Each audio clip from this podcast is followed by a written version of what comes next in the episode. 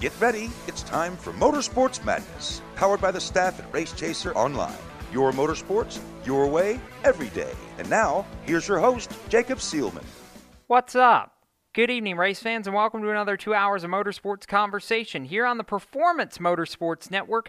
It is Motorsports Madness. My name is Jacob Seelman, and we are going to have some fun because it was an incredibly entertaining weekend, and we crowned some champions at Homestead Miami Speedway. The NASCAR season has officially passed us by, come to an end, checkered flag, say whatever you want. It's done and we get to start looking ahead to 2018 now. But before we do that, we've got a lot to talk about, and we're going to start with Sunday. If you were under a rock, we've got about 60 seconds to kick off this show.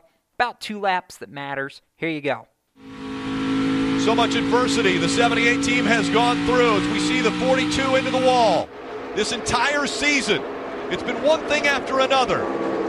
Two laps of racing to go as Martin Truex Jr looking for his first championship.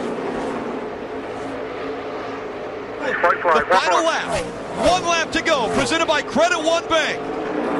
The gap still a half a second.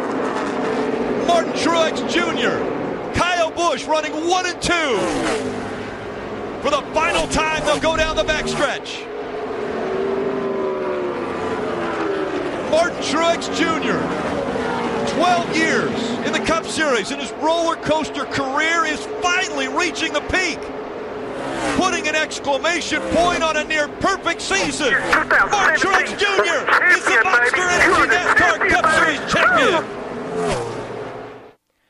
I believe Rick Allen said it best when he called it an exclamation point on virtually a perfect season. And thanks to our friends at NBC Sports because, well, the ending was too good for any of us to try and retell the story. I'm joined at the round table by Tom Baker, James Pike, Rents Brown, and Cisco Scaramuza as we get set to rock and roll through all of this fun stuff. Gentlemen, James, I'll let you start because you may have done the best job of, of telling the story.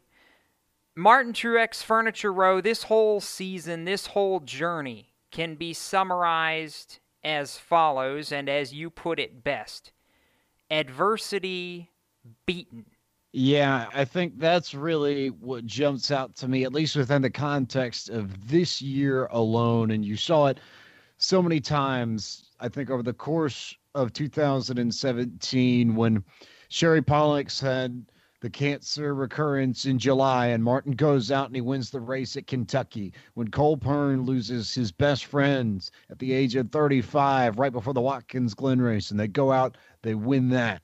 They come back from the pit road penalty and the loose wheel at Chicagoland. You, you saw the way Martin broke down in victory lane after he won at Charlotte. You saw everything that happened at Kansas when they spent the evening right before that huge playoff race in the hospital mourning the loss of their fabricator.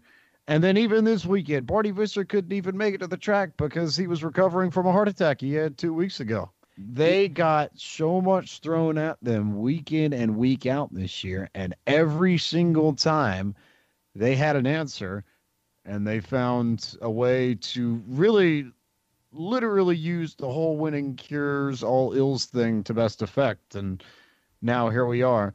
Martin Truex Jr. is, as far as I'm concerned, a very well deserving Monster Energy NASCAR Cup Series champion. I'd say well deserving is an understatement, Rents Brown. This is a moment that has been 12 years in the making for Truex, a decade in the making for Furniture Row. This is a team that DNQ'd roughly half of their first season in the sport. And yet, mm-hmm. here they are, 2017, standing at the absolute pinnacle. This is the ultimate in rising from the very bottom to the very top. I mean, this is a run truly that is the stuff of legends.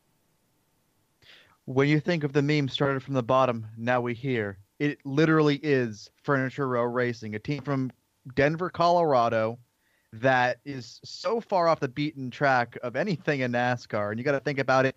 They're the first champions in a different time zone to win the championship. We've never had a Cup Series championship team outside of the Eastern time zone, guys. That's huge. The other thing, too, is I want to piggyback off what James said. It's not even just adversity from this year. Martin Truex Jr. has had to fight adversity since he came into the sport. He got his big break from Dale Earnhardt Jr. in 2003 in a then Busch Series test at Richmond.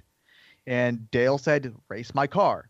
He lived with Dale Earnhardt Jr., and they hit it off very well. Won two Busch Series titles and then went to DEI. Their lack of success in DEI didn't help Martin Truex Jr. wound up at Michael Waltrip Racing, which that fell flat on its face after Richmond 2013. And Truex at that point in time, guys, we all thought Truex could be a guy that could contend for playoff races and might not be a championship guy, but someone that we can say, wow, he can do it. Then he goes to Furniture Row. The Sherry news rocks his core, and he thought he was done. He makes a 2015 run, Tom, where he just didn't get the right stuff, and Kyle Busch won the title, but – then they went in 2016. We all thought he was going to be the champion. He didn't make it. And then this year, it was the game of what if? What's going to happen? What's going to happen? What's going to make the 78 fall off? What bad luck? What bad omens? And you know what, Tom? Last night, there were no bad omens. The sport paid them back. And it gave them, and the racing gods gave them a moment to relinquish for the rest of their life as being champions of the highest tier in NASCAR competition. Well, and I think this definitely leaves some interesting little mini subtopics to hit. First of all, I want to back up to something you mentioned earlier. When Truex was at Michael Waltrip Racing, you kind of have to remember how that all ended. You really can't blame Martin for any of that. And he, he gets over to Furniture Row, and he's really, I mean, each year they've done one step better than the last year. And I think, you know, one of the things that's kind of interesting, although I don't really know if we can say conclusively that it had anything to do really with the title run this year, was the fact that Jacob he wins the championship in eight races in the first year that this was a two car team.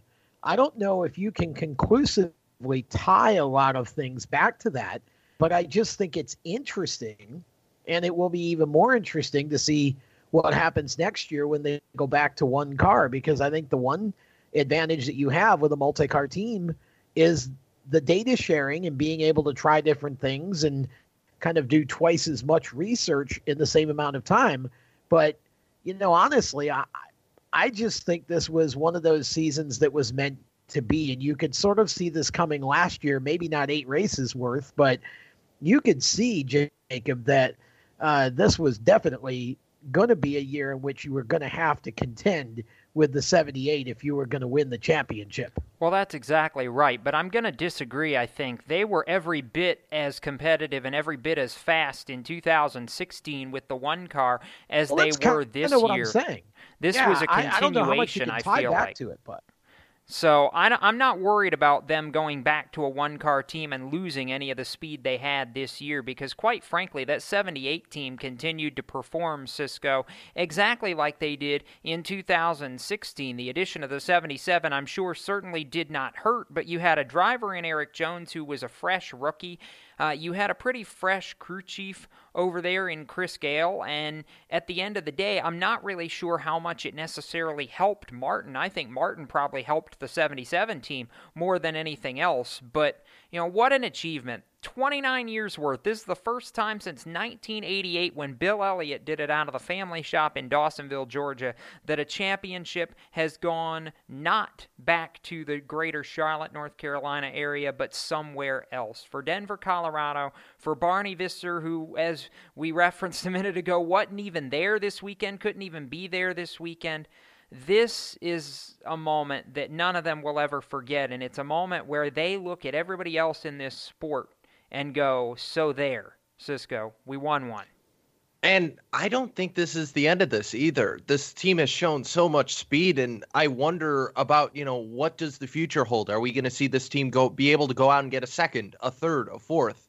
You know, this team and how much speed they had this year eclipses just one season alone. They can go out and win a whole heck of a lot more races. They were in position to win the championship last year.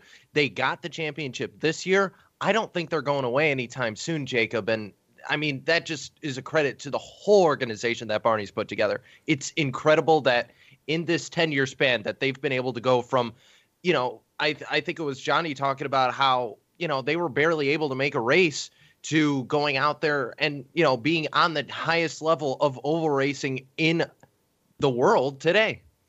Yeah, it's truly amazing to stop and think about. And when you look statistically at what this season has been eight wins for Martin Truex, which led all drivers, more laps led in a championship run than Jimmie Johnson led in any of his seven titles. I mean, this is a season for Martin Truex Jr. that was flat dominant and probably won't be replicated in this fashion anytime soon. And oh, by the way, for anybody curious uh, if the win Sunday night was destined to be or not, he led 78 laps, and I'll just leave it at that, including the final 51.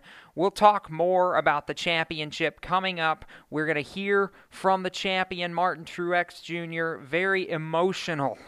Victory Lane interview, very emotional night, obviously. A lot of different caveats to this story that we'll talk about going forward in this show. But we are going to take our first break of the evening before we get into all that. So stay tuned. You're listening to Motorsports Madness. We continue breaking down Ford Championship weekend right after this on the Performance Motorsports Network, the voice of motorsports. You own a performance car and you know how to drive, but you want to learn real performance driving. Well, Bunky, get that car off the street and onto the track. Summit Point Motorsports Park, the Mid Atlantic's premier road racing facility, located just over an hour from D.C. in nearby Summit Point, West Virginia, is the place to go. And you'll find that Friday at the track is going to give you what you need. For less than a monthly car payment, you can attend this regularly scheduled one day instructional event in your street car on one of Summit Point's three world class road racing circuits. You'll receive classroom instruction, skid pad instruction in their cars, including front and rear skid control, and four 20 minute in your car instructional sessions from a professional instructor. Have fun, go fast, and really learn how to drive. Call 304 725 8444 for class schedules and details. That's 304 725 8444. Friday at the track at Summit Point Motorsports Park. Green light. Hey girl, school zone. I'm getting hungry. Car changing lanes. You want to meet me for pizza? Stop sign. Intersection clear. Yeah, street. Pizza sounds good. Ball in street? Girl in street! it's hard to concentrate on two things at once, like texting and driving. Stop the text, stop the wrecks. How will you stop texting and driving? Tell us at stoptextstoprex.org. Brought to you by the National Highway Traffic Safety Administration and the Ad Council. Here's an important message from RAD and this station.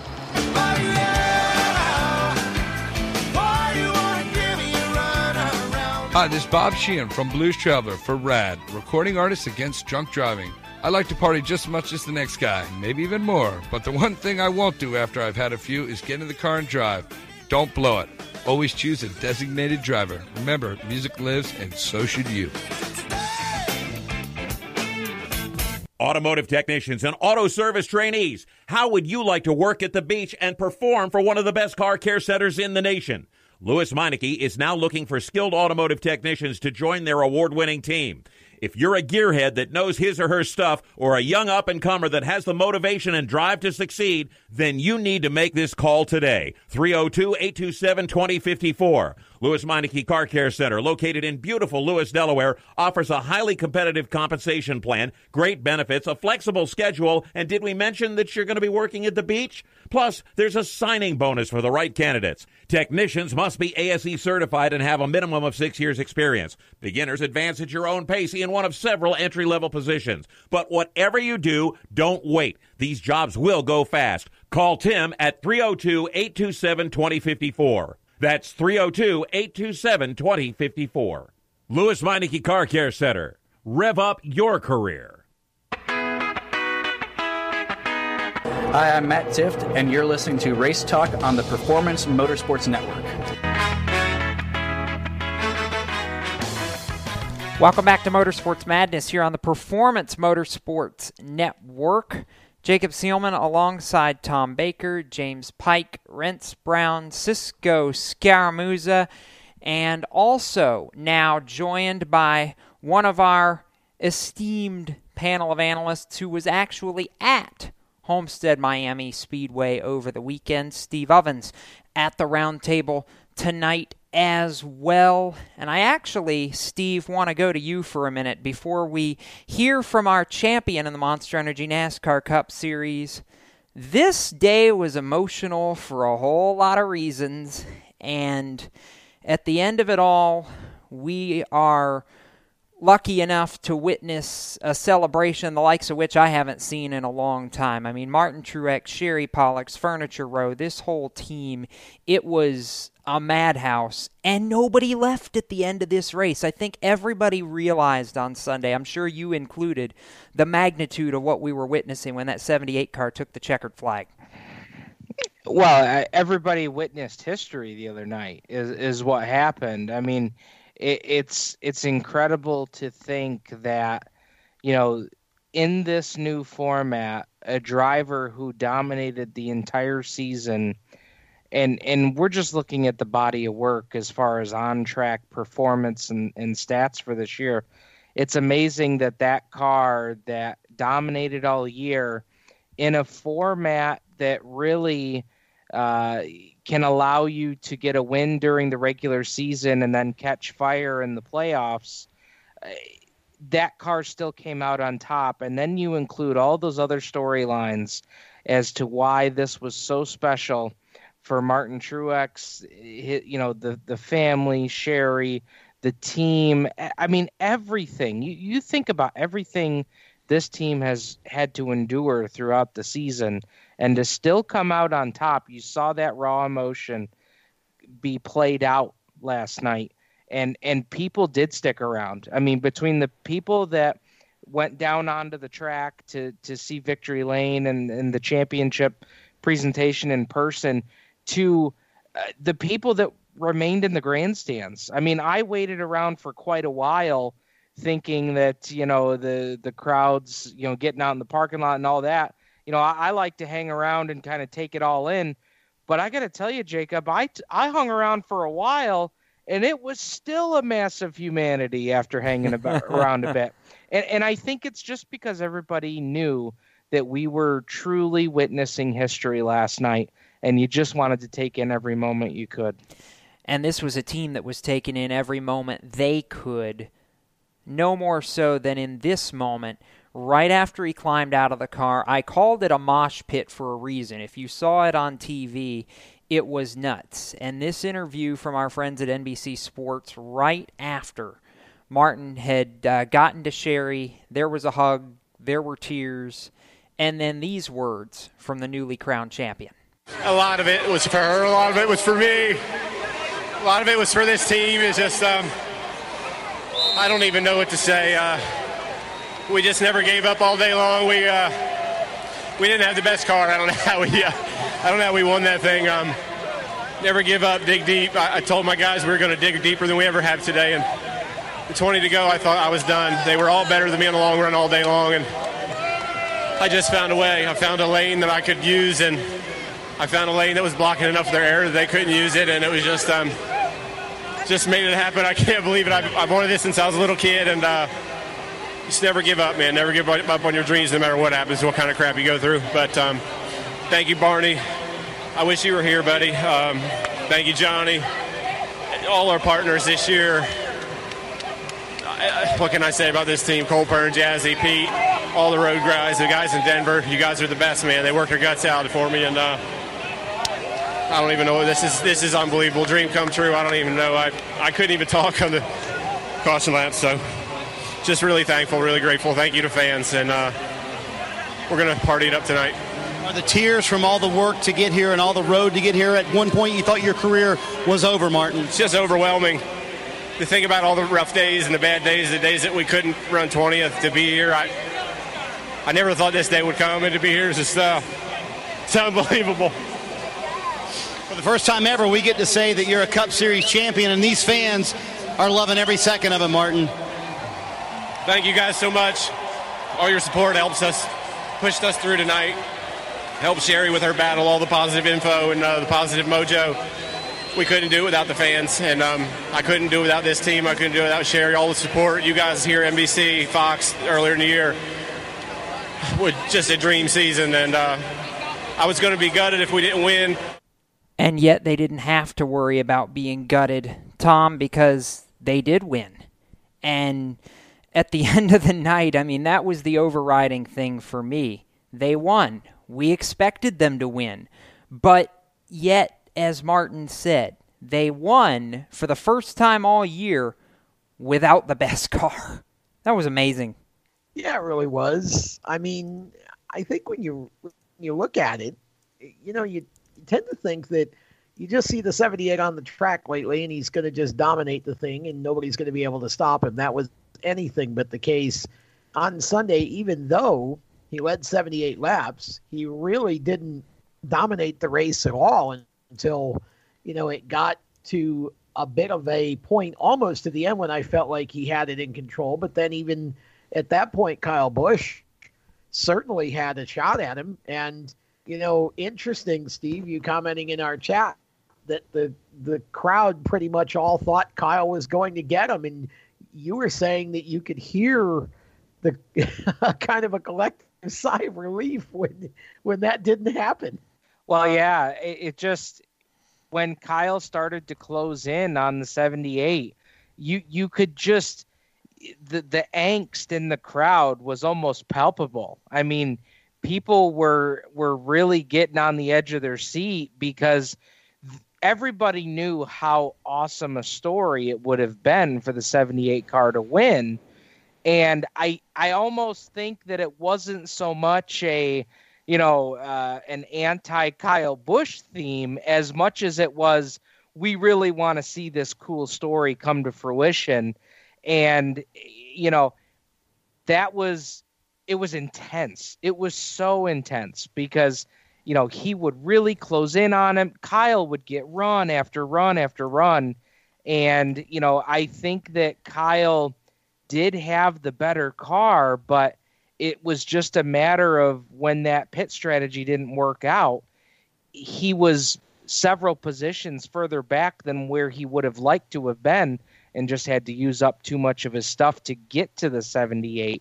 And then once he got there, they're just, you know, they were on even terms. And and and I'm not going to take anything away from Martin because Martin outdrove Kyle at the end when they were on even terms.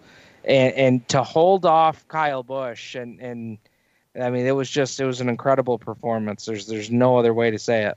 Well, the biggest thing too, Steve, is the fact that they were the two best cars all season, and they actually racked up a stat that we haven't seen since the late '80s.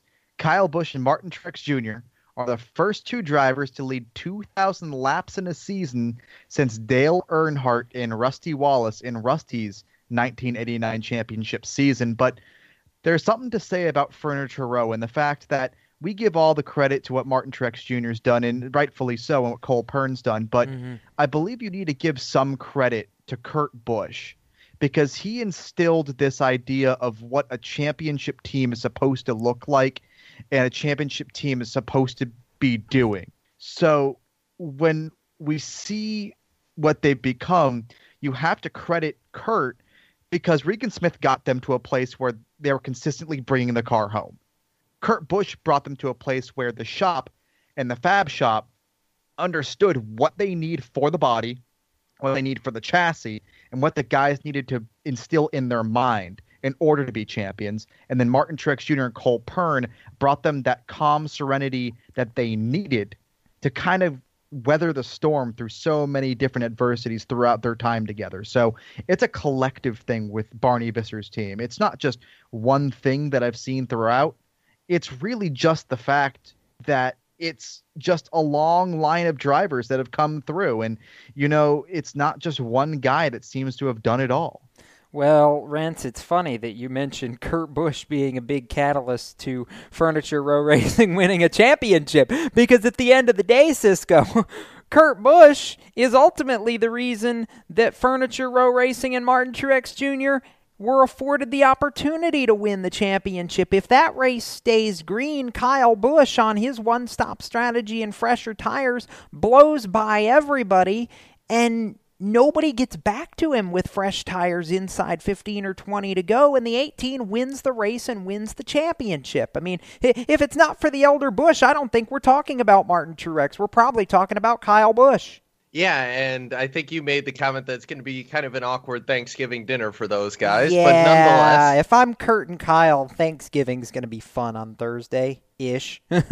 ish, but nonetheless, still, it was it was a case where it just I think I think Martin said it best. You know, they had put so much work into this, and you know they were hoping that, and you know they they knew that karma was going to pay them back. They said in the post race interview, and it did tenfold because that caution came at the perfect time. And then those last ten laps, and Steve, you said it. You you said it to us that basically everyone in the grandstands, and I could tell you that pretty much everybody in our in our chat during the race thought, oh, there's no way Kyle Busch is going to catch him and then all of a sudden Martin Truex finds a line and he just goes.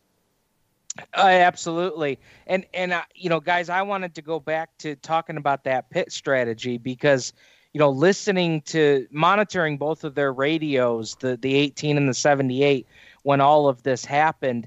You know, think about it, guys. When when the 18 was on the one stop strategy, you know, the 78, they decided to come down pit road and, and pit, try to pit earlier than the other cars because they were in a bad situation at that point. They needed to do something that would try and give them some kind of edge to either get back to the lead or as close to the lead as they could.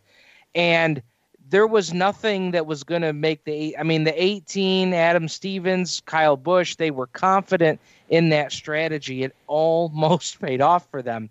But you know, there was so many things that had to go right. You know, Martin said at post race, the pit strategy went our way. And when they got that caution, boy did it ever because they were in a bad spot at that point in the race because there'd been so many green flag laps mm-hmm. That it didn't Jacob it didn't look like a caution was coming the way the race ran. No, no, and actually it's funny that you say that, Steve, because in Friday night's truck race and Saturday night's Xfinity race, there was no caution in the final stage. The final stage ran green to checker in both of those events, which I think had everybody a little bit on edge there until the Kurt Busch spin that really set the wheels of all this in motion. So, uh, you know, one moment changed the whole thing and sent the 78 on their way. We're going to step away when we come back. We're going to talk about the two drivers and hear from one of the two who both, uh, we believe, ran their final Monster Energy NASCAR Cup Series races on Sunday in Miami. Conversation on Dale Jr. and Matt Kenseth as they exit the sport when we come back. You're listening to the madness here on PMN, the Performance Motorsports Network. Do you love the sound of high revving motors and the smell of burning rubber? Do you want to get your car sideways right at the ragged edge of control? If you've always wanted to try drifting or learn to improve your drifting skills, Summit Point Motorsports Park, the Mid Atlantic's premier motorsports facility, has the expert instructors and the specialized track to teach you how to drift and the skills necessary to drift competitively. From skid pad to open sessions, Summit Point Motorsports Park has the safe and open environment that allows drifters of all skill levels new to intermediate to get sideways and smoking. With a focus on safety and the skill set necessary to drift competitively, Summit Point Motorsports Park's Drift Nirvana is just the thing for you. Call for your reservation today, 304 725 8444. Or for more information, go online, summitpoint-raceway.com, or you can email them at office at bsrinc.com. Drift Nirvana, getting you sideways the right way. HMS Motorsport is the leader in motorsport safety. HMS serves the majority of Monster Energy NASCAR Cup, Xfinity, and Camping World truck teams, many IndyCar and IMSA WeatherTech teams, as well as countless SCCA and club level racers and driving enthusiasts throughout North America, featuring world renowned brands like Stilo helmets, Schroth belts, Adidas suits and shoes, HJC helmets, Orca driver gear, Lifeline fire systems, and even Racecom radio kits. HMS representatives are experts in their field and focused on only one thing making your track driving as safe as possible. With locations in Mooresville, North Carolina and Danvers, Massachusetts, the staff at HMS is always ready to take the time and help you find the right product for your safety needs. Don't settle for second when it comes to motorsport safety. Stop into HMS Motorsport. Visit them on their website at hmsmotorsport.com or send them a message on Facebook and tell them the folks from PMN Radio sent you. What an awesome game. What's up with your car? I don't know. It won't start. How are we getting home? Chill. My parents signed me up for the roadside assistance from Lewes Meineke. It was free with my oil change. They'll come and get the car started or get us home and tow the car to the shop. Good to know. With my driving, my parents never know what to expect. When you join the Meineke Car Care Club with a $35 preferred service, you get four free months of roadside assistance, including tire change, battery jump, lockout service, towing, and more. Contact Lewes Meineke, located on Route 1, or call 827 2054. COPD, chronic obstructive pulmonary disease, is a lung disease that robs people of their ability to breathe. As many as 24 million Americans suffer from COPD, also known as chronic bronchitis or emphysema, and half of them don't know they have the disease. If you or someone you love is over 35 and has smoked more than 100 cigarettes in their lifetime, visit driveforcopd.org and take the screener, then take that to your doctor. I'm Jeff Stoltz, and I drive for COPD.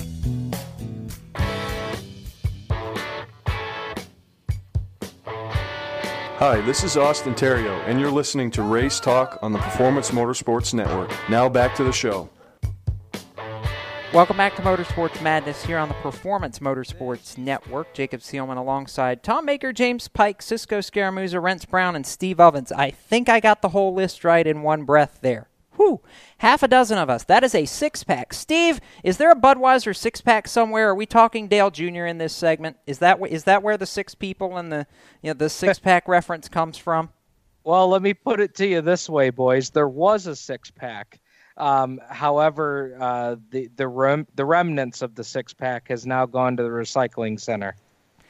Something like that, uh, or rather, they were drank and discarded by Junior and the '88 crew because Steve, right on pit road. Yes, right on pit road. please, please regale us about the pit party. This was wonderful. Yeah, that that was something that uh, they hadn't really talked about uh, as far as media goes, uh, leading up to uh, you know how everything shook out there after the checkered flag was was thrown. But um, you know, after handing over the helmet to to Mr. H, uh, there was uh, many a Budweiser product passed around to all the all the crew members uh, standing around the car, and, and they all had a nice toast there uh, as as that final send off after finishing their last race together, and you know that just really capped off, which was uh, a very emotional day and in a in a in a great send off as far as I'm concerned. You know, it really was, and I sort of expected Junior to be a little bit more competitive than he was. At least I thought he would be based on what we'd seen during the weekend for speed out of that car, but um, just didn't happen for him. But you know what? This was really more about his overall career. And Steve, I don't care what anybody else says. You know, championship or no championship, the man has done more for the sport than most average fans will ever realize. And particularly, he continues to do for the sport through owning the team and of course you know his broadcasting and such i mean he's he's really he got put in, in a, a situation of the worst possible making when you know his dad was killed in 2001 and uh, he kind of inherited that role as the face of the sport and i think he's for the most part handled it with great great class and grace and uh, i honestly believe that um, you know he's going to continue to make a big difference in the sport and do a lot for the sport as a team owner as a broadcaster as a part of hendrick motorsports ongoing and you know probably in a lot of ways that none of us really know anything about because he doesn't broadcast them.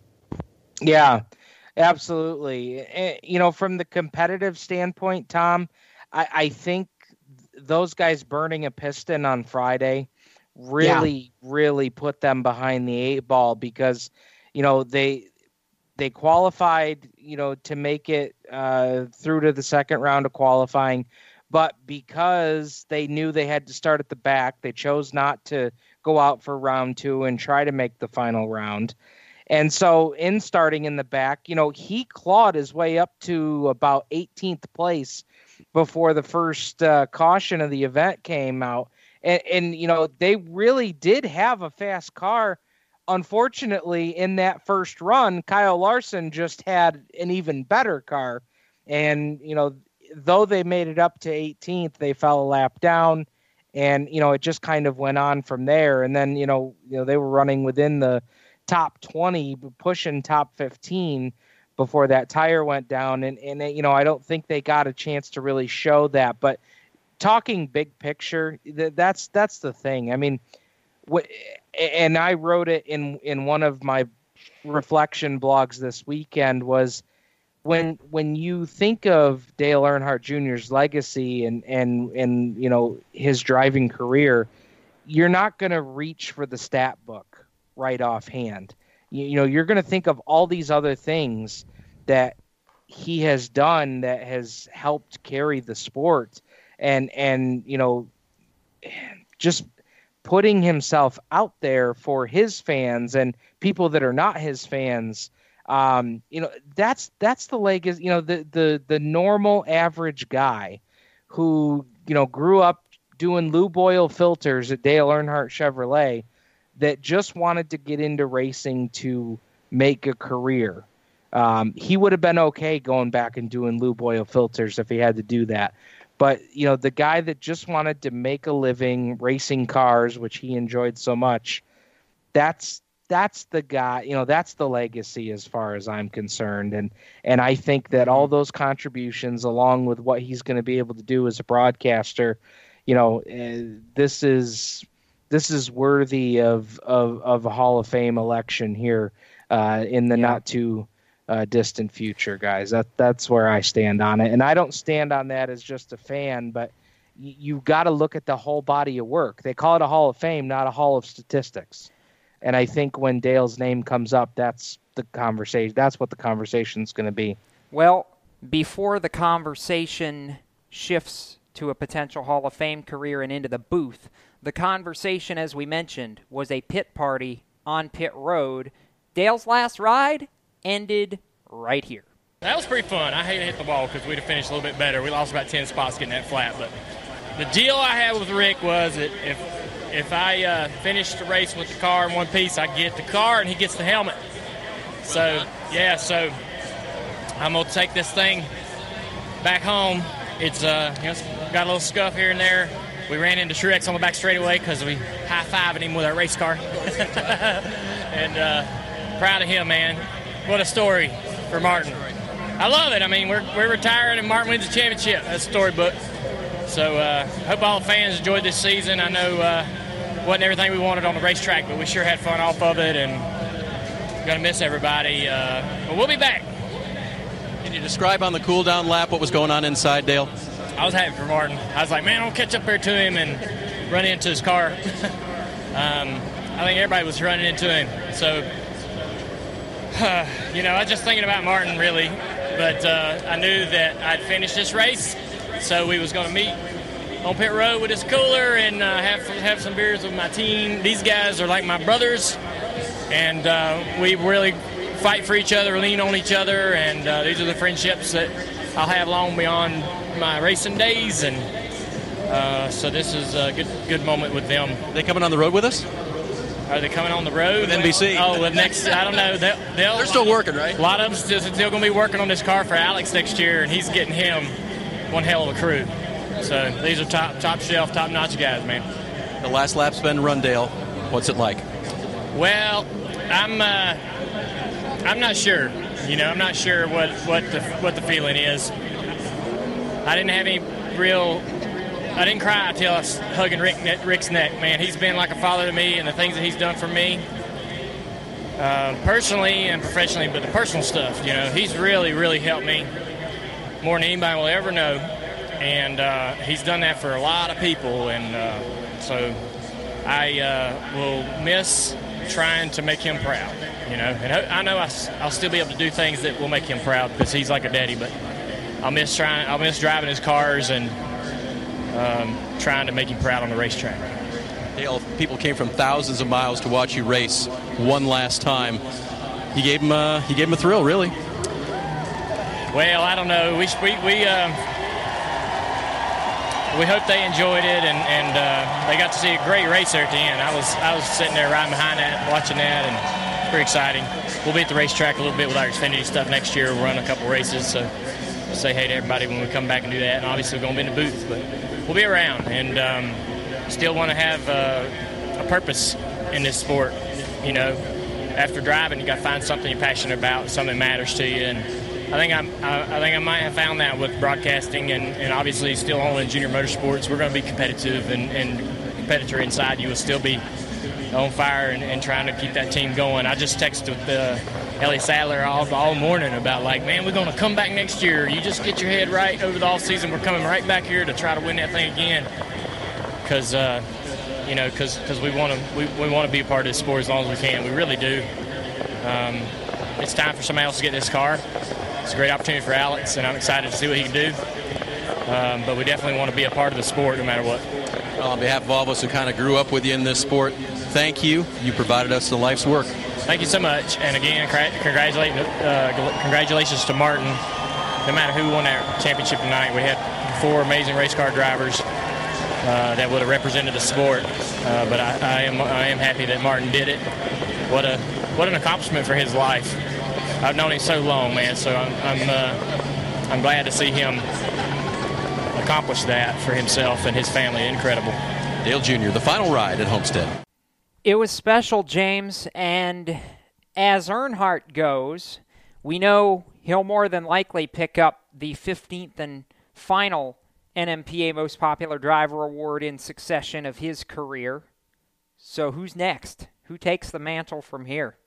I think we saw a glimpse of that over the final few weeks of the season at Martinsville and Texas at Phoenix. And that guy in what will be the nine machine for 2018, Chase Elliott.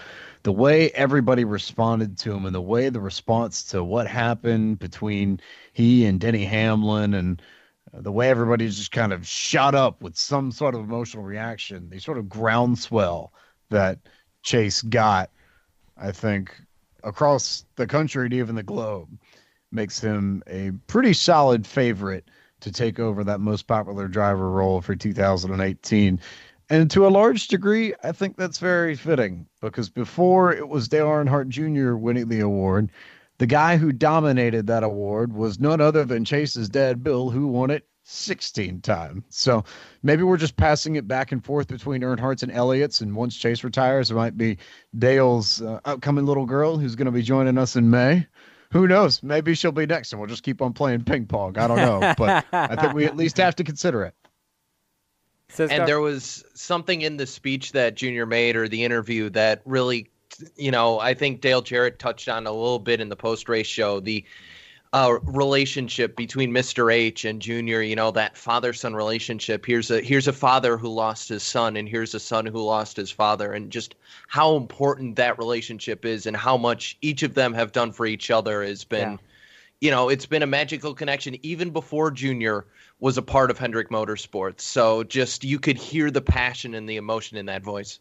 Yeah, for both of them, actually, Rick's comments really got to me uh, during the post race show. Uh, just you know, saying how much he had appreciated Dale's time and uh, what Dale had done for him as well. Uh, so it, it's going to be different, I know that, but uh, definitely looking forward to seeing Junior Motorsports carry on, Alex Bowman carry on the legacy of the 88. Dale's excited, so we should all be excited, I believe. And uh, we are still going to talk about Matt Kenseth a little bit later on in this show. After the break, we're going to transition to the NASCAR Xfinity Series. Speaking of Junior Motorsports, they took home a championship. We'll talk about that in our next segment. You're listening to Motorsports Madness. Back with more on PMN right after this. Okay, so Sarah, I'm dropping you off at Emily's? Yep. And Josh, you're going to? Soccer, Dad. Soccer practice. Right. Oh, by the way, I just wanted to let you know when I pick you both up, I'll be wearing my short shorts. What? No! Yep, and my dorky dad hat, and I'm gonna do my dad dance for all your friends. They'll love it! Seriously? Why? Because I like my short shorts. Of course, I could be talked out of it if you guys would just buckle up your seatbelts without giving me a hard time. It's important to get your kids to buckle up for safety, no matter what it takes. And sometimes all it takes is your parental powers of persuasion. Okay, okay, we're buckling up. See, all buckled. Good choice. I'll just have to do my dad dance at dinner time. What? What? No! Do what you have to to make sure your kids are wearing their seatbelts, even on short drives. Never give up until they buckle up. A message from the National Highway Traffic Safety Administration and the Ad Council. Visit safercar.gov slash kidsbuckleup for more information. Parents, your son or daughter has had their license for a while now, but you want to make sure they're prepared for any situation they may face on the road. High school driver's ed doesn't teach them to drive defensively.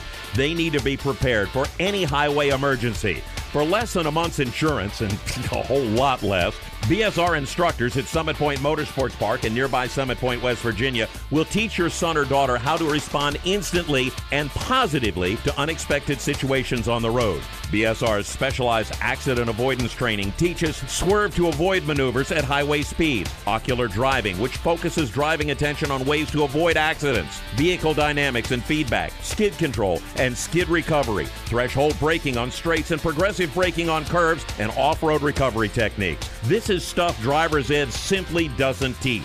So call BSR today, 304 725 8444. Give your kid the skill set needed to drive safely and responsibly on the highway. That's 304 725 8444.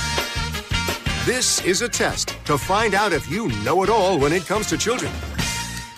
Name one of the leading killers of U.S. children age 1 to 13. What's the best way to protect children in a car crash?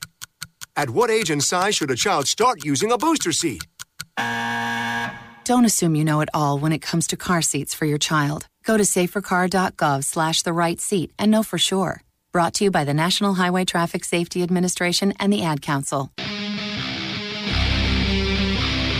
Hi, I'm NASCAR driver William Byron. You're listening to Motorsports Madness on PMN, the Performance Motorsports Network.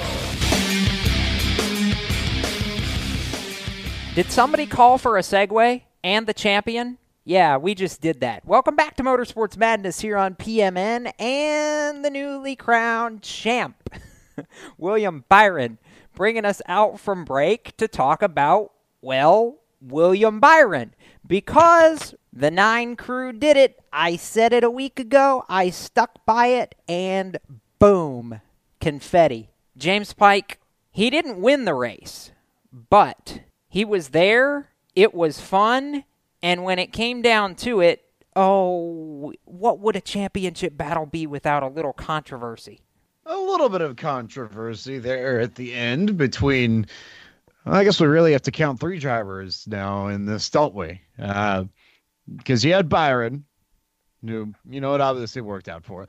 But you also had Elliott Sadler and Ryan Preece in there as well. Yeah. Now, all three of them were racing for position, but it was just Byron and Sadler racing for the title. Byron was able to get around Sadler, and then Sadler had a little bit of trouble clearing Ryan Preece, to say the least.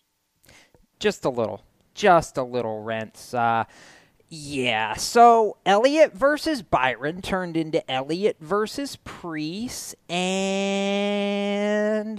my two cents is the nine got around the the 18 by using the bottom of the racetrack cleanly. I mean, I'm just saying. Well, it was Elliot versus Byron, and then me apparently my Darth Vader voice versus young Ryan Blaney. So there was that going on, I guess. But you know, it, it it's one of those. I understand Elliot Sadler's frustration. Let me start with that. I understand it. A championship was on the line. Ryan Preece was paid to race. He was not paid to pull over. If anything, Elliott Sadler has only one person to blame, and that's himself, because William Byron was able to pass the 18 perfectly fine. How come Elliott Sadler wasn't? It's not about what Preece did. It's the fact that Sadler, at the end of the day, unfortunately does what Sadler does best, and he cannot close the deal. He's never been able to do it in the Xfinity series.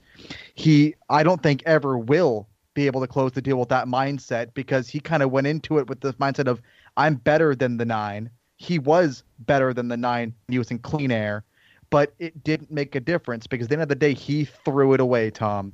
He threw it away doing what Elliott Sadler does best. And it's unfortunate I have to say that, but it's the truth. Hang on a minute. I'm just going to be clear here. Everybody's trying to crucify Ryan Preece said he saying he didn't understand the situation. He was racing for position in the owners championship, Tom, and let's be let's be clear. Second in the Owners' Championship, yeah, Sam Hornish was 10 seconds up. But second in the Owners' Championship pays a heck of a lot more to that team than third. Okay, so first of all, let's be clear about this. Elliott Sadler had an entire race to win a championship. Elliott Sadler was ahead of William Byron. William Byron chased his butt down because Elliott Sadler couldn't pass Ryan Preece fair and square. And William Byron caught up. Now, Elliott Sadler didn't comment after the race on how he slid up into William Byron and nearly took them both out. I mean, at the end of the day, Elliott Sadler has caused his own demise in this situation. And as far as I'm concerned, I'm very disappointed in Elliott's demeanor after the race because I thought it was just really poor sportsmanship, to be honest. Ryan Preece has an obligation to do his job as a racer for Joe Gibbs Racing. And there's absolutely no reason why Ryan Preece should have just moved over and let Elliott Sadler go. That's all I'm going to say about that.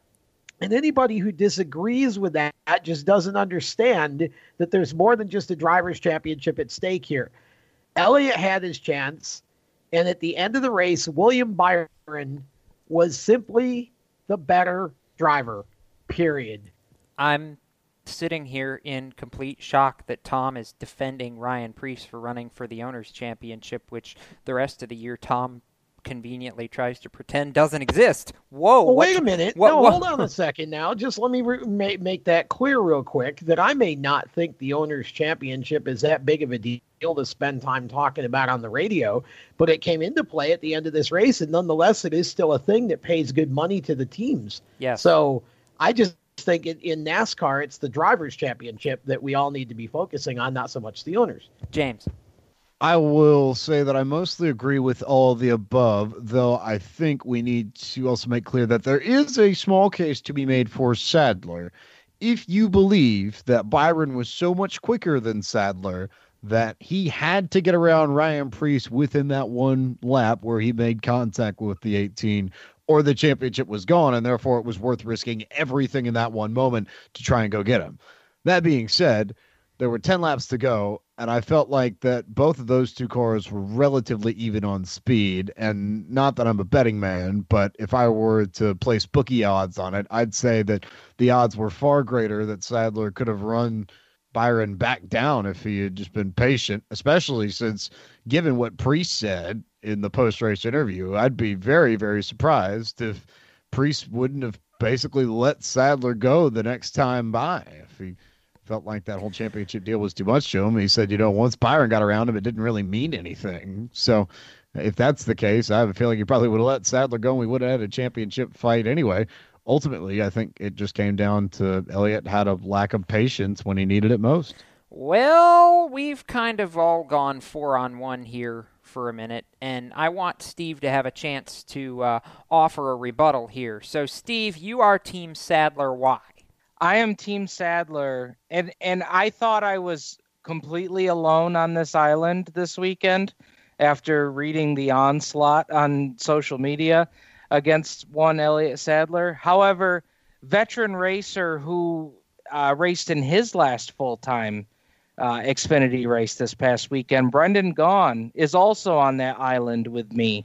Oh, really? He he made a point Sunday morning during the the Sirius uh, fantasy show, uh, talking about the fact that an old school show of respect would have been to let those two cars go and compete for that championship. And there is a huge difference between, well, if he was just going to lay over and let him go, why is he even out there racing? There's a difference between just laying over and letting these guys compete for the championship because Preece ran the one much harder. He hardly gave Byron a fight when Byron got up next now, to him. Steve, I'm going to disagree with that because Well, I I watched the That's te- no no no I, I'll, I say this from the telemetry of the nine, not nothing to do with the 18. Preece kept his line the same both laps. William Byron, when he got around Ryan Priest, used a dive bomb moves the likes of which I had not seen anybody do all race long to pitch it through and make the slide job. It looked like Kyle Larson on dirt the way the nine got around him. It may have looked like Preece laid over, but that was more on Byron making an aggressive pass as far as I'm concerned than the 18. So let me let me put this out there, guys. Let's think about this for a second.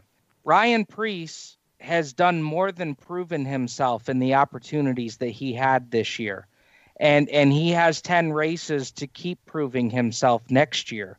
However, for a person that has done so much to prove himself but still has not been able to take that those performances and turn that into a full-time ride to me guys it's things like this that i just i feel like again i go back to what brendan said you know eh, racing has changed. And you know the old school way of doing things of show and respect and letting these guys run run for the champ i mean for for a person that is is is clawing his way to get a full-time ride this is not the headline you wanted to make this weekend and i realize you're going for an owners championship but i mean the owners championship was out of sight like 15 seconds out of sight that's where i struggle with this and and i realize i'm on an island and i'm crazy and that's fine Let me just make a quick racing has point here. changed Let me just make a quick point here. First of all, what I saw when Elliott Sadler got to Preece was much the same as when Chase Elliott got to Ryan Newman a few weeks back. He did not race him nearly as aggressively as he should have. He should have just passed him, period, like William Byron did. William Byron wanted it more at the end.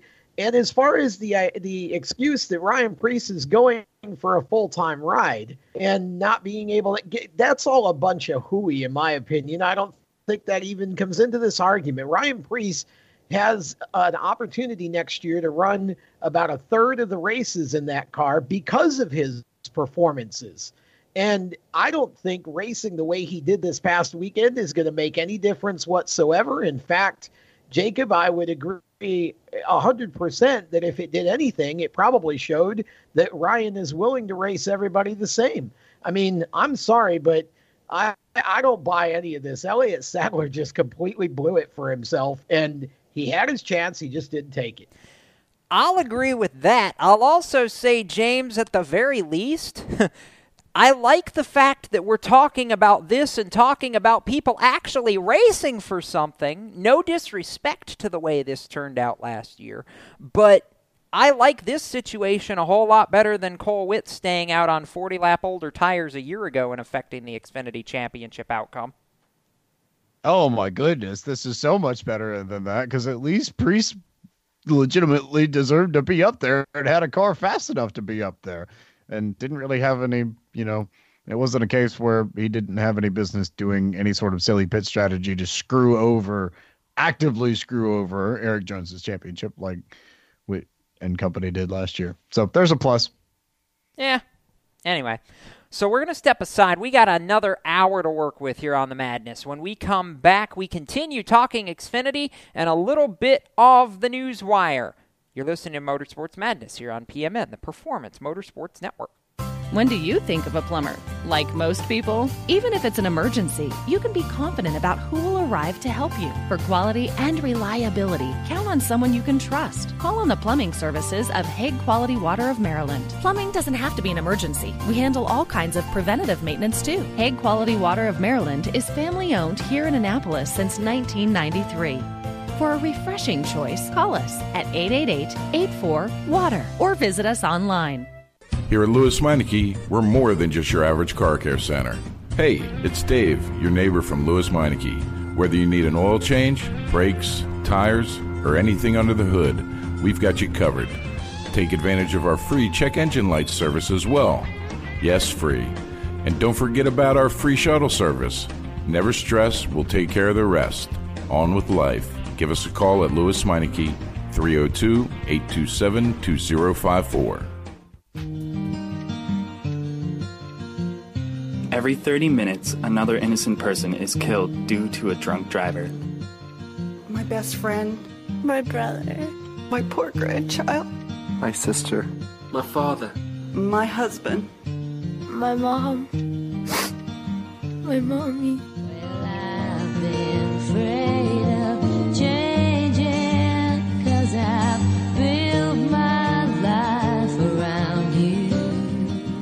These tragedies before they happen. Don't drink and drive.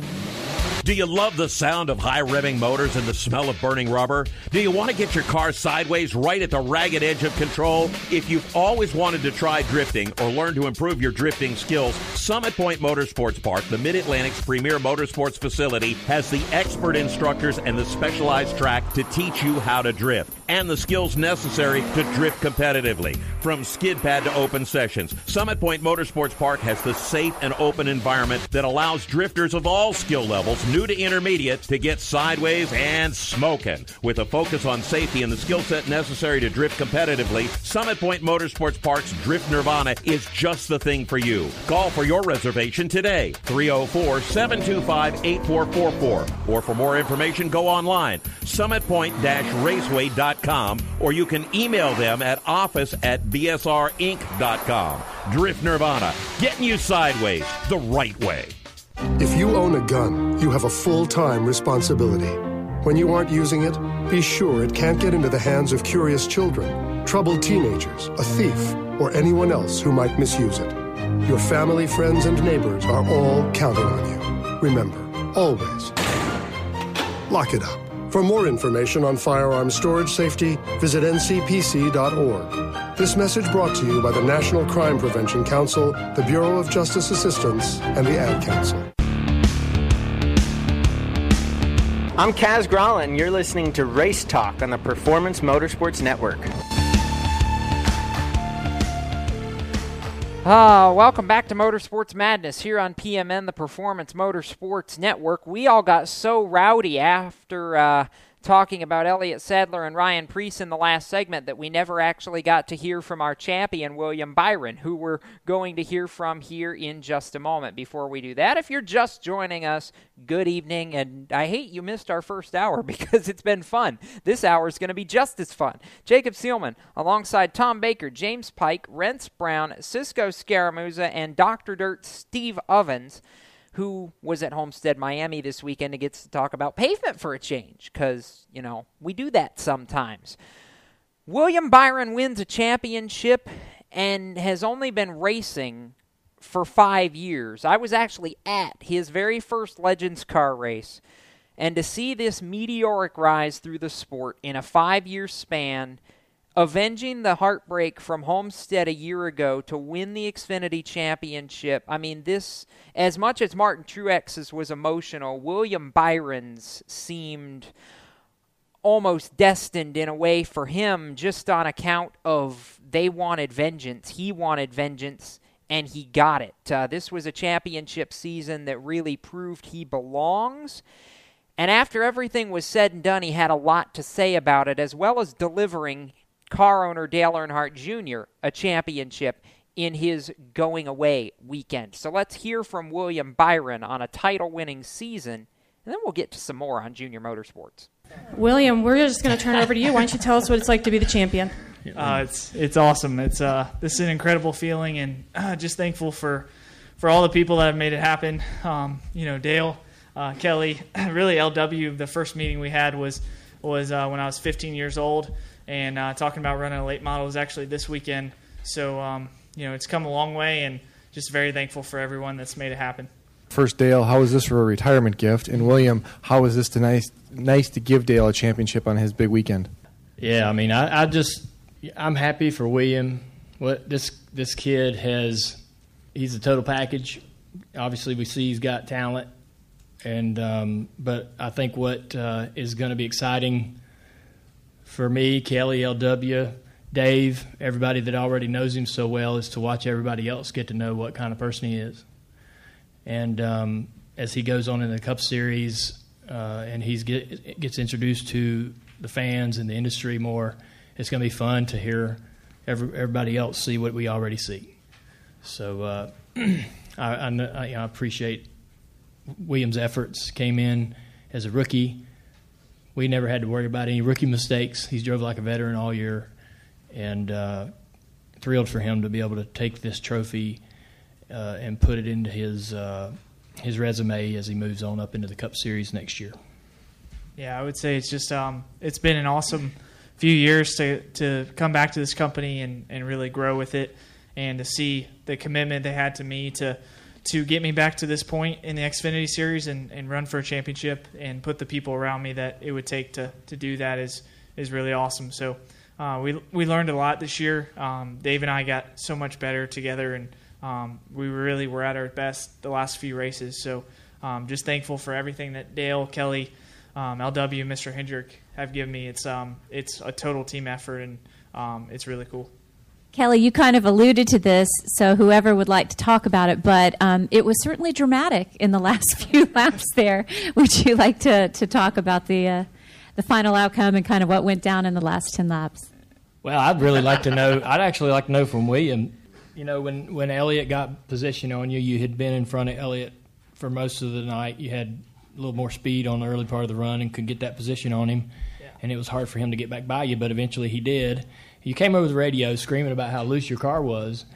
How did you gain composure or just chill out to where you're, you know, you just waited patiently, and you know, next thing you know, you're you're you have the speed uh, to get back up there and, and challenge him. I was just really amazed by how that happened, you know, and that's just something I I thought as soon as you came over the radio and said your car was extremely loose, really really loose.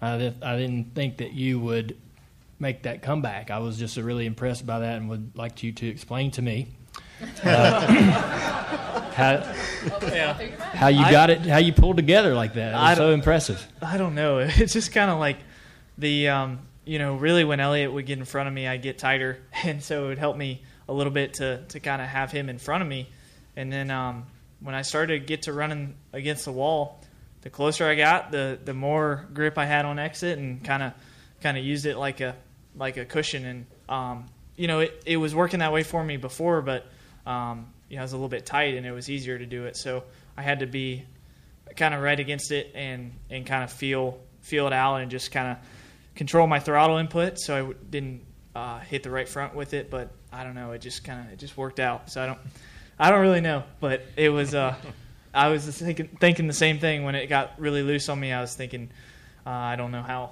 I'm going to figure this one out. So uh, it just worked out. It's crazy. so, Steve, I believe we may have seen a little bit of NBC Dale in that. Yes, and I think that's going to be a whole lot more entertaining than even water cooler Dale. to be quite honest with you, absolutely. I, I think that as this year has gone on, and, and I attribute some of this, guys, to even his work on his own podcast this year.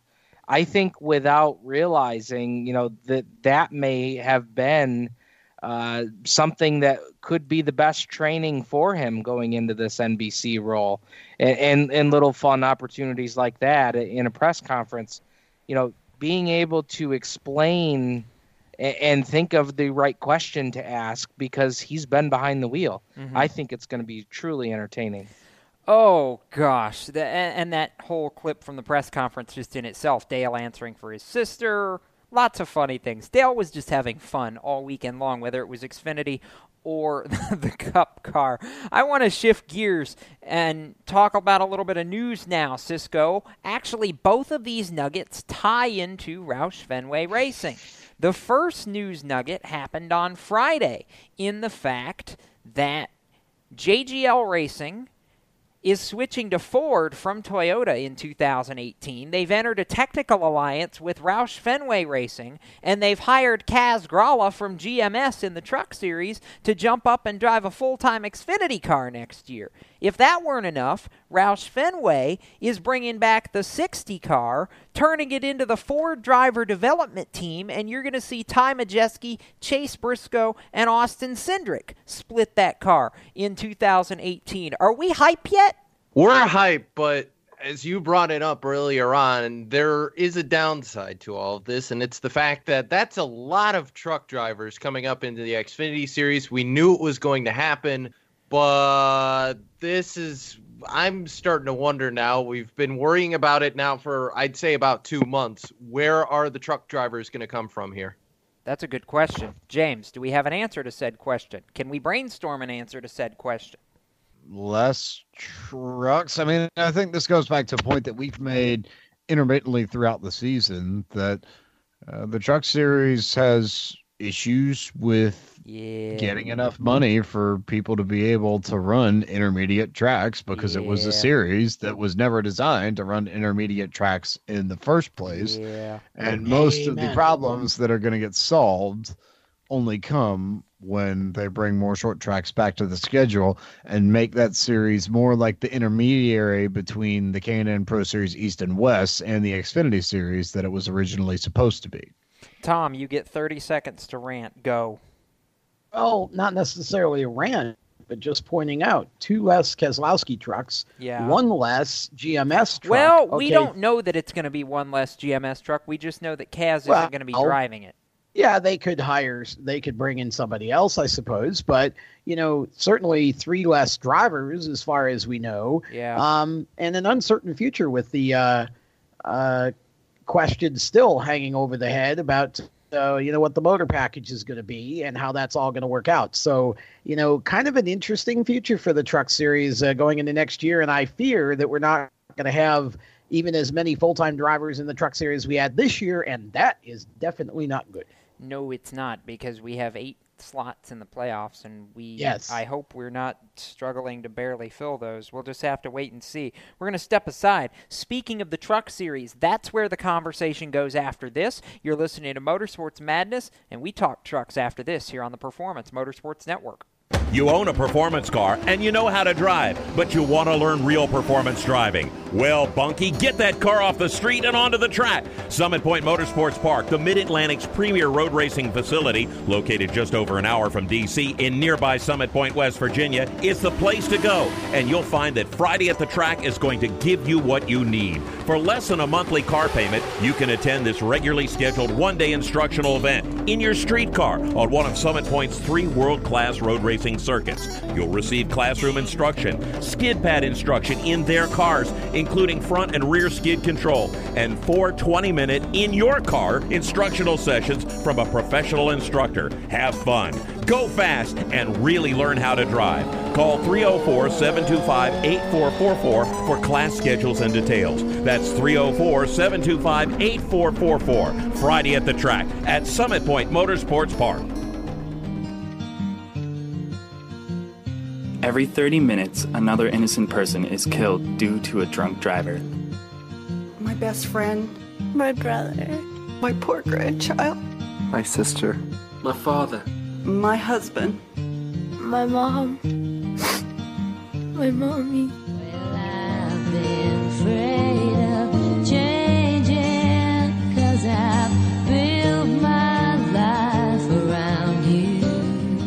Stop these tragedies before they happen.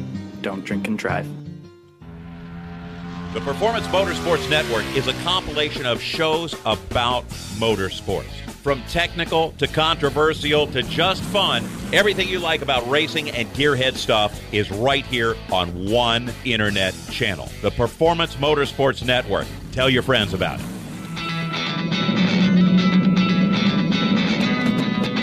Hi, I'm Reed Sorensen. Racing has been a part of me and my family for as long as I can remember. I had to make tough choices early on to get to the top. It took hard work and dedication. But it's those tough choices that help me prepare for challenges I would face as a cup driver. Make the right choices today and be ready for the challenges tomorrow. This message is brought to you by the U.S. Air Force.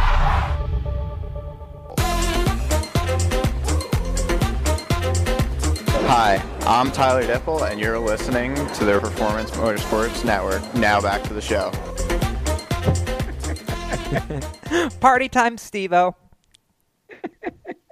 Everybody do the dippel. it never gets old. it really doesn't. Welcome back to Motorsports Madness here on PMN. Jacob Seelman and a cast of thousands, or a six pack, because, you know, the Budweiser references in, in this show for Dale Jr.'s last ride never get old. Tom Baker, Steve Ovens, James Pike, Rents Brown, Cisco Scaramuza, all with me here around the round table and have all had a lot to say during the course of this program so far. We talk trucks now for a couple of segments, and we talk, Tom, about the most dominant driver of the season. All three of those won the championships. Martin Truex was probably the most dominant of the dominant drivers, but Christopher Bell did pretty darn good in his own right. Five wins, and if it wasn't for that darn Chase Briscoe kid, I mean, he'd have walked away with the win, too.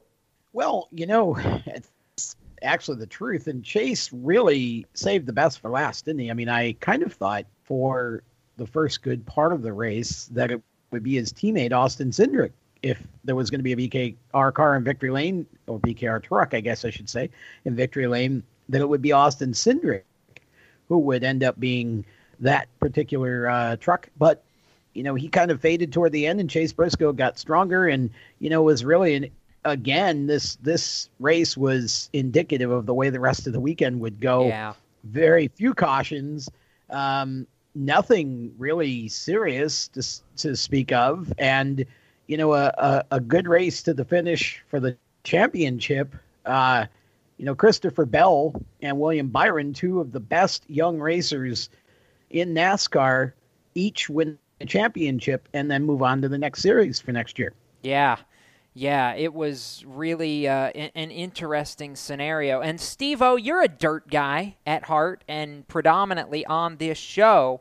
I'm sure you had to be grinning a, a storm at the end of that race because a dirt guy won the race, a dirt guy won the championship, and they drove Homestead like dirt guys, high, wide, and handsome.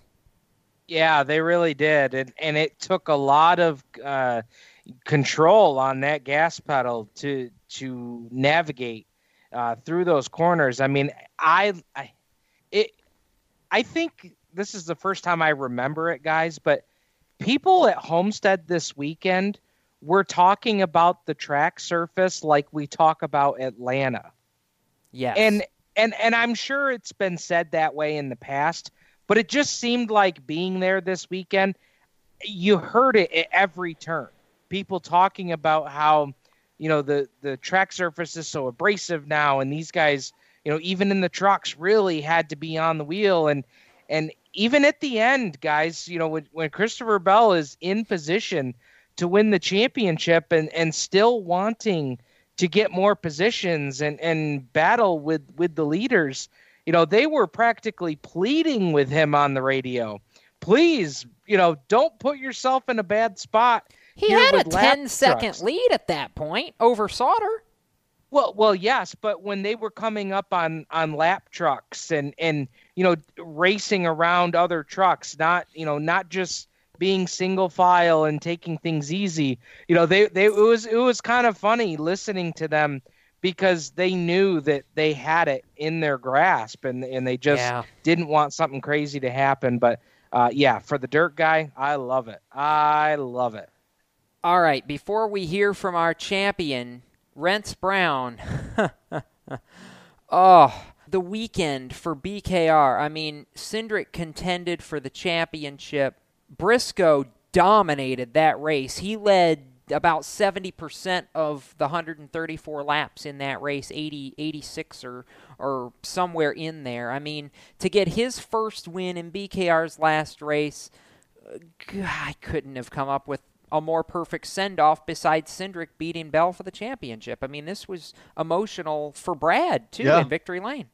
Well, it really was, and uh, you know, I believe for Brad Keselowski, it was a good send off for him. It's something that he always really wanted to see, and this was the type of season where we thought, I believe, Chase Briscoe was going to be the guy for Brad Keselowski racing. I mean, Yeah. we didn't really have much expectation for those two trucks just because they were both rookies, but Austin Cindric rose to the occasion. I mean, that wasn't the you know prettiest rise to the occasion, but he rose, and Chase Briscoe chipped away race by race by race by race, and just at the end, it just took you know 32 races too late if you think about it in that sense, and there was something about this weekend about a certain driver dominating the race, and it was this rookie, almost this rookie swing. If you think about it, Jacob, in the bottom Yeah. two series, you would Chase Briscoe pretty much just obliterate the field all night long in the trucks, and then Cole Custer completely destroyed the field on Saturday. Yeah, yeah, can I make And- a point real quick that we all got so irritated and frustrated with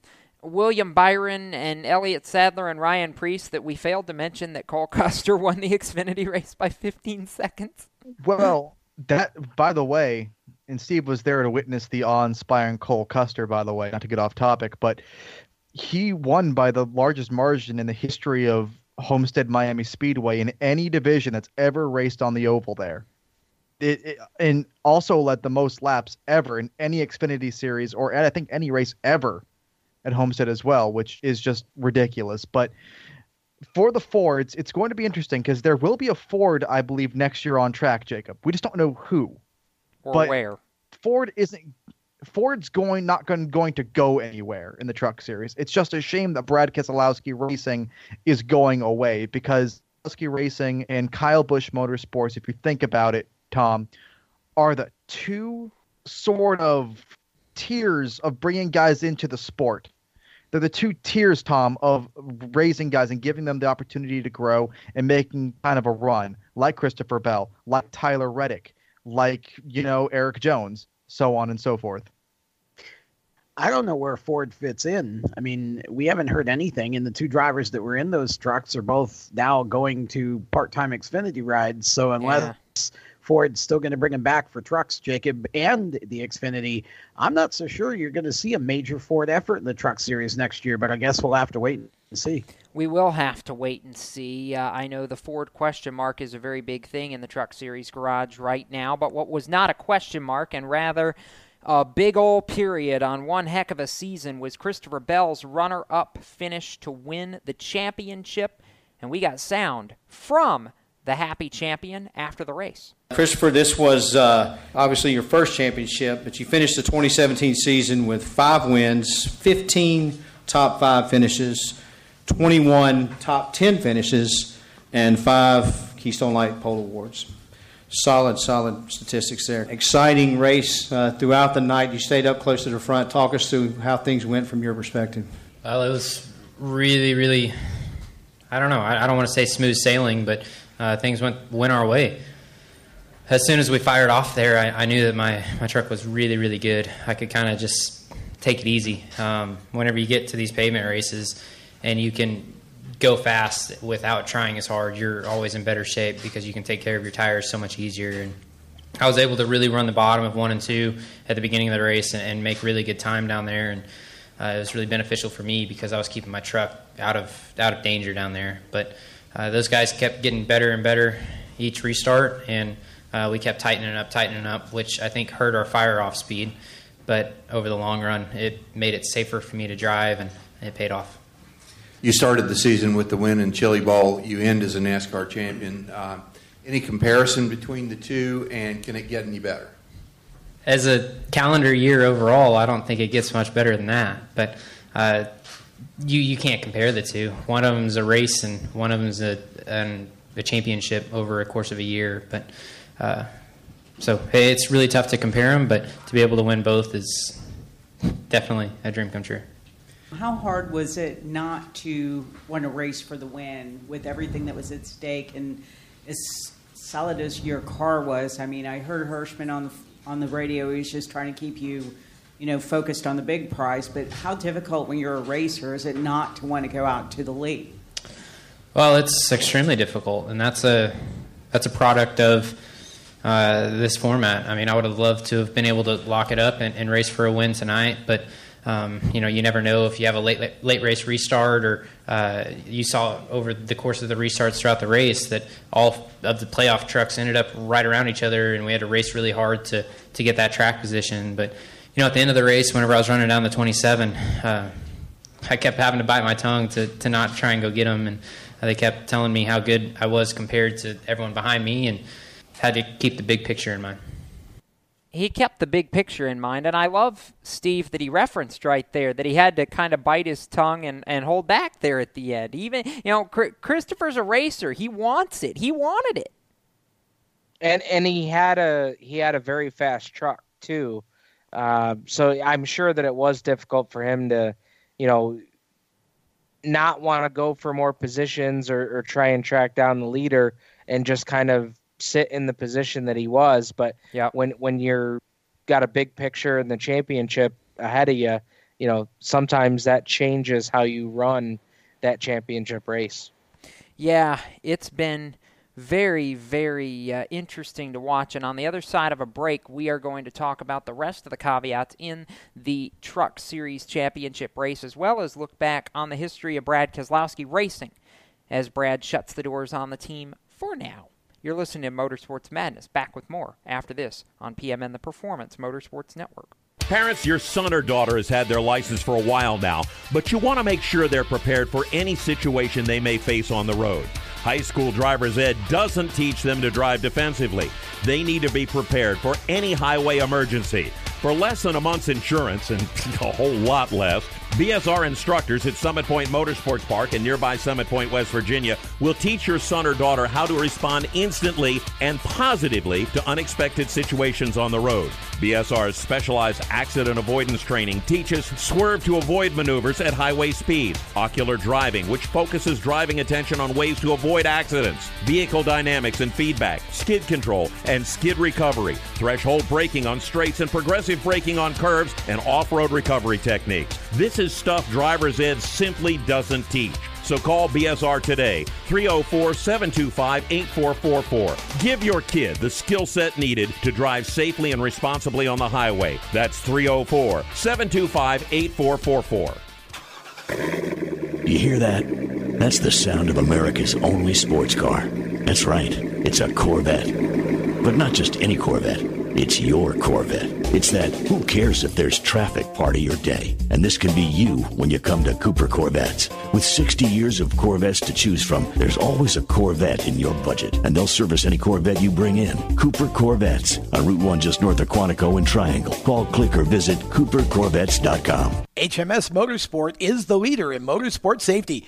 HMS serves the majority of Monster Energy NASCAR Cup, Xfinity, and Camping World Truck teams, many IndyCar and IMSA WeatherTech teams, as well as countless SCCA and club level racers and driving enthusiasts throughout North America, featuring world renowned brands like Stilo helmets, Schroth belts, Adidas suits and shoes, HJC helmets, Orca driver gear, Lifeline fire systems, and even Racecom radio kits. HMS representatives are experts in their field and focused on only one thing making your track driving as safe as possible. With locations in Mooresville, North Carolina, and Danvers, Massachusetts, the staff at HMS is always ready to take the time and help you find the right product for your safety needs. Don't settle for second when it comes to motorsport safety. Stop into HMS Motorsport. Visit them on their website at hmsmotorsport.com or send them a message on Facebook and tell them the folks from PMN Radio sent ya. Hi, this is John Ondrasik of Five for Fighting, here for RAD, the entertainment industry's voice for road safety. You know, style is a personal thing, and your lifestyle is your business. But if you take it on the road, it becomes everybody's business. So please, plan ahead, designate before you celebrate. Friends, don't let friends drive drunk. A public service announcement brought to you by RAD, the National Association of Broadcasters, and the Ad Council. I'm NHRA Pro Stock Racer Tanner Gray, and you're listening to the Performance Motorsports Network, the voice of motorsports. Welcome back to the Madness here on the Performance Motorsports Network. Jacob Seelman, Tom Baker, James Pike, Rents Brown, Steve Ovens, and Cisco Scaramuza talking Ford Championship weekend, continuing to talk the trucks. Cisco, as it stood, Christopher Bell won the championship. Johnny Sauter, Austin Cindric, and Matt Crafton did not. This was a battle in which for much of the race, it looked like the 19 of Cindric was really going to contend, and in the end, the four did what the four does. But you know, I was a little disappointed that the uh, the veterans at the end of the day uh, didn't take the the near miss with as much class as I might have hoped. I guess. Yeah, and I kind of alluded to this last week where I wasn't sure if we were going to see Grumpy Sauter and Grumpy Crafton back again because we got to see them at Martinsville. And they made a triumphant return again at Homestead. And yeah, I have to agree. It didn't kind of show very good. No, no, it didn't. Though uh, Sauter, James was well for a while close, but I mean, good grief, Bell won the title by ten seconds. It really wasn't close. it really wasn't close at the end. No, and it was almost surprising given how good Johnny Sauter had been on Mile and a Half this season and really the last two years. I mean, he really stretched it out just about his whole time at GMS. He's always been pretty good, and he just looked kind of average at the end of that race, kind of like he had on some of the the shorter tracks that the truck series have visited this year, especially those mile tracks. Those are the ones that jump out in my head, and I think you know just Johnny Sauter wasn't necessarily all that great there, and you figured that something was going to pop up here and he'd be pretty solid because it's a mile and a half. It's Homestead, right? But I don't know. Maybe the championship and everything that happened last year lulled us into a false sense of security, lulled them into a false sense of security. I don't know, but it just it wasn't there. It just wasn't there. I honestly think the lack of a caution flag late race makes that look more dramatic perhaps than it was because you saw a couple of different situations over the weekend where you know you saw Cole Custer on Saturday win by 15 seconds but again I know he was probably the best car Yeah. but I don't necessarily think that he was 15 seconds better than the field in reality and I don't think that Bell was that much better than everybody else necessarily either. But you know once you get the momentum going it's just hard Jacob to uh to, to catch somebody on these tracks. And you know we didn't have any caution flags late in the race to close the field up. And not that I'm suggesting NASCAR should have created one just making the remark that I think a late race caution would have probably given us not necessarily a different result but I I think Sauter at least was better than what he was able to show.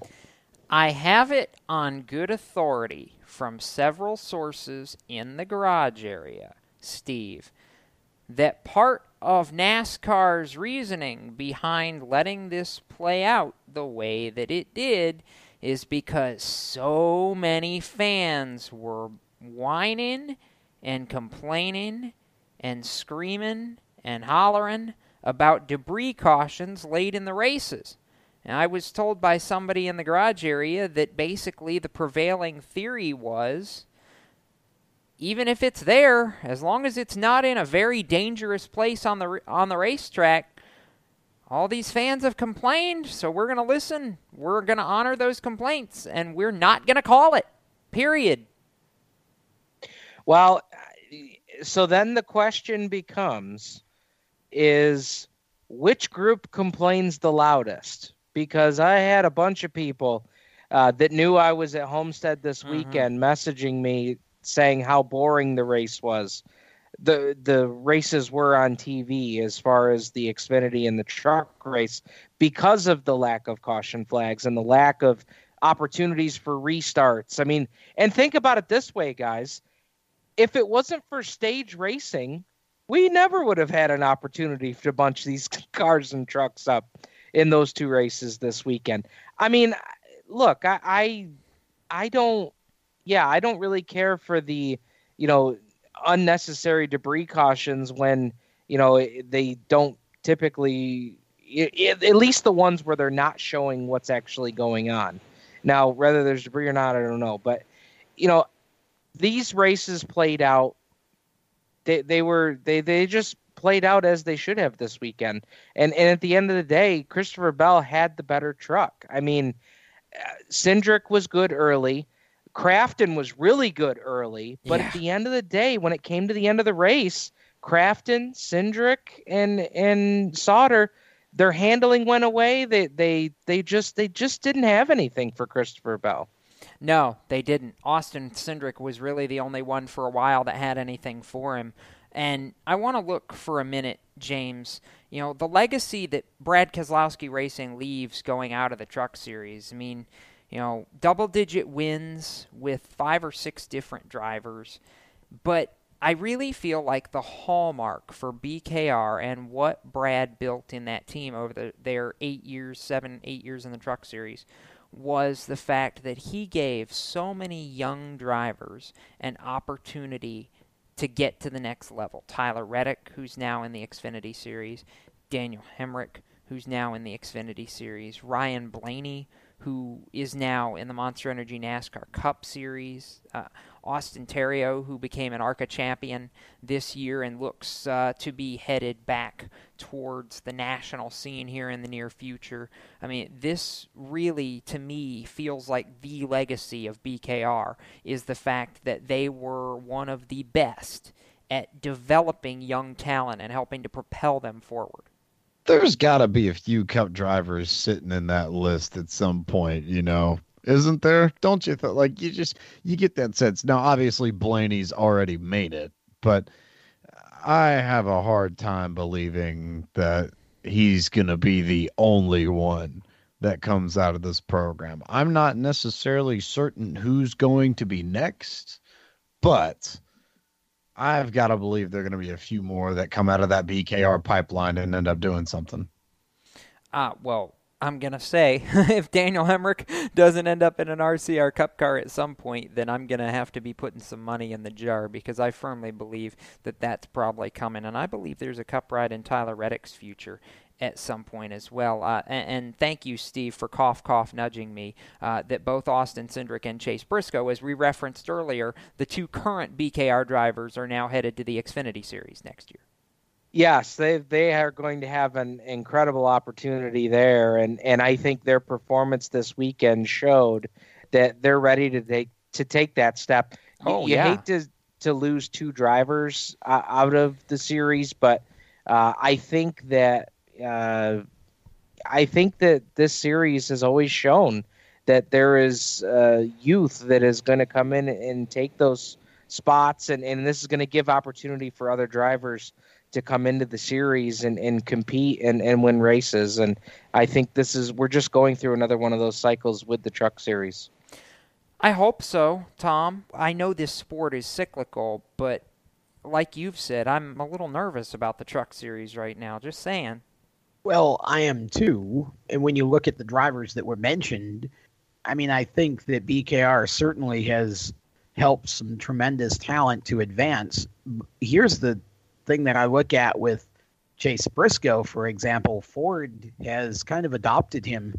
And what's interesting is if you kind of play this out for a bit, you, look at him in a year and you ask yourself, okay, if he if he would be ready for Cup in a year, where would the opening be in the Ford Yeah. program? Other than maybe front row, where's the opening? And then you look at him, and even in two years, and you ask yourself, where's the opening? I mean, SHR is going to be solid um, once Custer gets up i into that uh, into that fold. Um, I don't know. This is going to be interesting to watch over the next couple of years with some of these Ford drivers, and even you mentioned Tyler Reddick.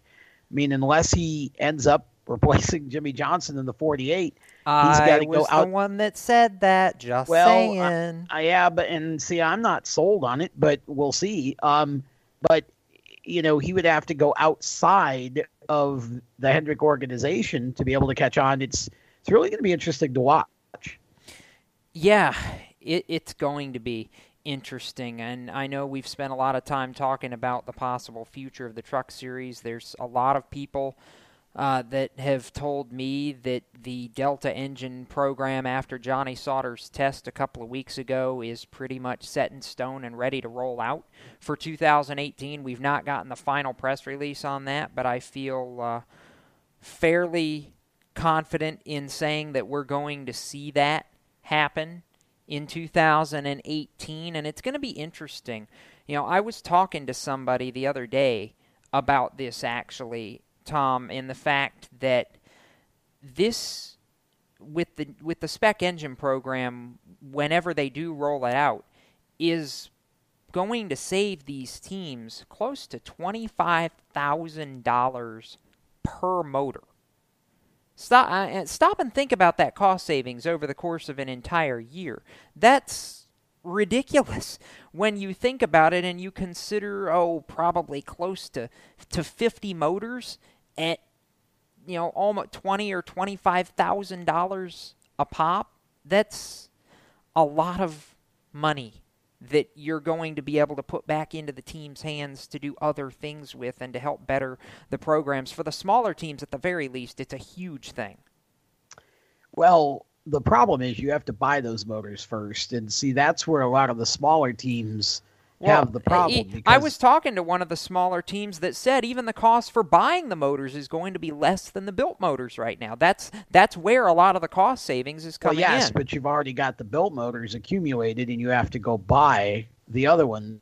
And it, you know the the big problem the Truck Series has is the cost of travel and the race at you know the big track Yeah. level, and that's really where we're at with that. I, I Yeah. think the motors certainly could be a help, but I, I think they've got other things to address with that series if they're going to actually get it back to where it was. We'll just have to see. But I, you know, I'll continue to to be optimistic. Fair enough. We're going to take our final break. When we come back, going to tie a few more things together. We'll reflect on Matt Kenseth. We'll reflect on Danica Patrick and the news of what she's going to be doing in 2018. And then we'll try and put a bow on this 2017 NASCAR season. You're listening to Motorsports Madness, the white flag after this on PMN, the Performance Motorsports Network. How to be a great dad in 15 seconds. Bike ride, go fish, walk in the park, phone call, milkshake, play catch, picnic, fly a kite, tell jokes, laugh, talk, read a story, tell a story, bumper car, swing set, bowling, pillow fight, cut loose, stay tight.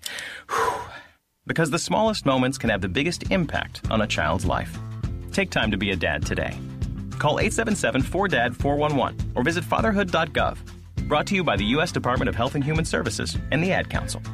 Automotive technicians and auto service trainees, how would you like to work at the beach and perform for one of the best car care centers in the nation? Lewes Meineke is now looking for skilled automotive technicians to join their award winning team. If you're a gearhead that knows his or her stuff or a young up and comer that has the motivation and drive to succeed, then you need to make this call today. 302 827 2054. Lewes Meineke Car Care Center, located in beautiful Lewes, Delaware, offers a highly competitive compensation plan, great benefits, a flexible schedule, and did we mention that you're going to be working at the beach? Plus, there's a signing bonus for the right candidates. Technicians must be ASE certified and have a minimum of six years experience. Beginners advance at your own pace in one of several entry level positions. But whatever you do, don't wait. These jobs will go fast. Call Tim at 302 827 2054. That's 302 827 2054. Lewes Meineke Car Care Center. Rev up your career. You hear that? That's the sound of America's only sports car. That's right, it's a Corvette. But not just any Corvette, it's your Corvette. It's that who cares if there's traffic part of your day. And this can be you when you come to Cooper Corvettes. With 60 years of Corvettes to choose from, there's always a Corvette in your budget. And they'll service any Corvette you bring in. Cooper Corvettes on Route 1 just north of Quantico and Triangle. Call, click, or visit coopercorvettes.com. How to deal with someone who says that's so gay. Outsmart them. This party is like so gay. Totally. Excuse me, but did you ladies know the word gay used to mean happy or excited? Then it became a word used to describe gay people. Then somehow it came to mean dumb or stupid, which is how you just used it, which is not very nice. Ew, that guy is on the football team and super smart, and he totally hates us now. Totally. When you say that's so gay, do you realize what you say? Knock it off. Learn more at thinkbeforeyouSpeak.com. Hi, I'm Tyler Reddick, and you're listening to Race Talk on the Performance Motorsports Network. Welcome back to the madness here on PMN. Jacob Seelman, Tom Baker, James Pike, Rents Brown, Cisco Scaramouza, and Steve Ovens. A veritable six pack as we've been for most of the night. Uh, one final segment to put a bow on things. It was not just Dale Jr. We put a bow on the career of, at least in the full time sense, over the weekend. You had Matt Kenseth run what we believe is his final Monster Energy NASCAR Cup Series race. James Pike, top 10 finish for Matty. No pomp and circumstance and fanfare like what Junior got, but you know what? I don't think Matt would have wanted any of that even if it were afforded to him. That's just not Matt's style. He went out, had a quiet race, and rode off into the sunset by climbing out of the car and walking away. That's kind of the Matt Kenseth way, I guess, no? I think Matt Kenseth is going to go down as one of, if not the most underappreciated drivers this sport has ever seen for a lot of reasons. Uh, I will think of his incredible sense of humor, which, for my money, has been right up there. I'd say he and Tony Stewart have probably been the two funniest drivers in the garage for the past 20 years because yeah. they're still good at pulling the jokes out of left field. But beyond that, Kenseth has just been so consistently good as a driver. You want a guy who can consistently go get you top five, top tens week in, week out. Kenseth's been basically the best guy at doing that for the entirety of his career.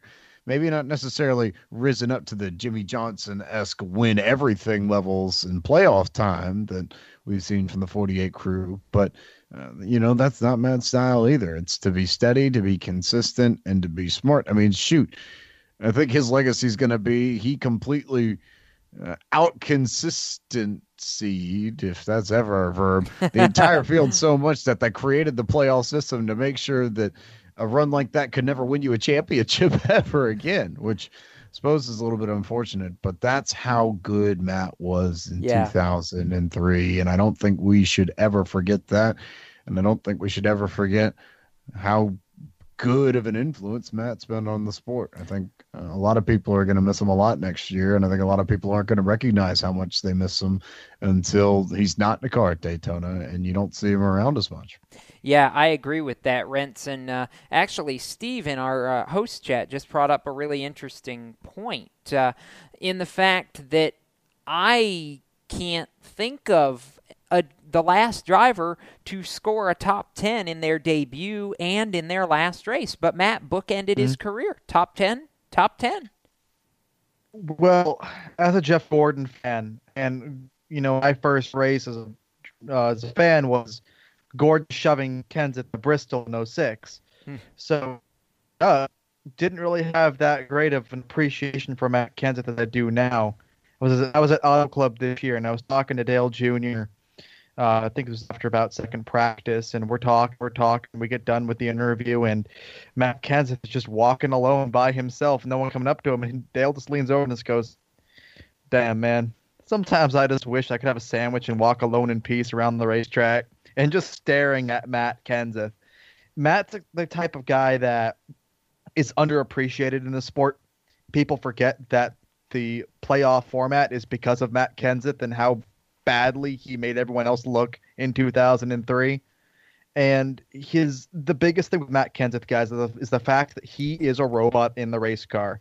He is so consistent when he gets behind the wheel and he runs lap after lap after lap. He'll stay in that same time frame every single time that he gets into the car. And not a lot of, of emotion, obviously, but he and Alan Kulwicki, as I said last week, put Wisconsin on the map in terms of NASCAR Cup Series racing, and it's something to behold. And you know, people are saying Matt's going to come back. Max, Matt's going to come back, and honestly, guys, he's 45 now.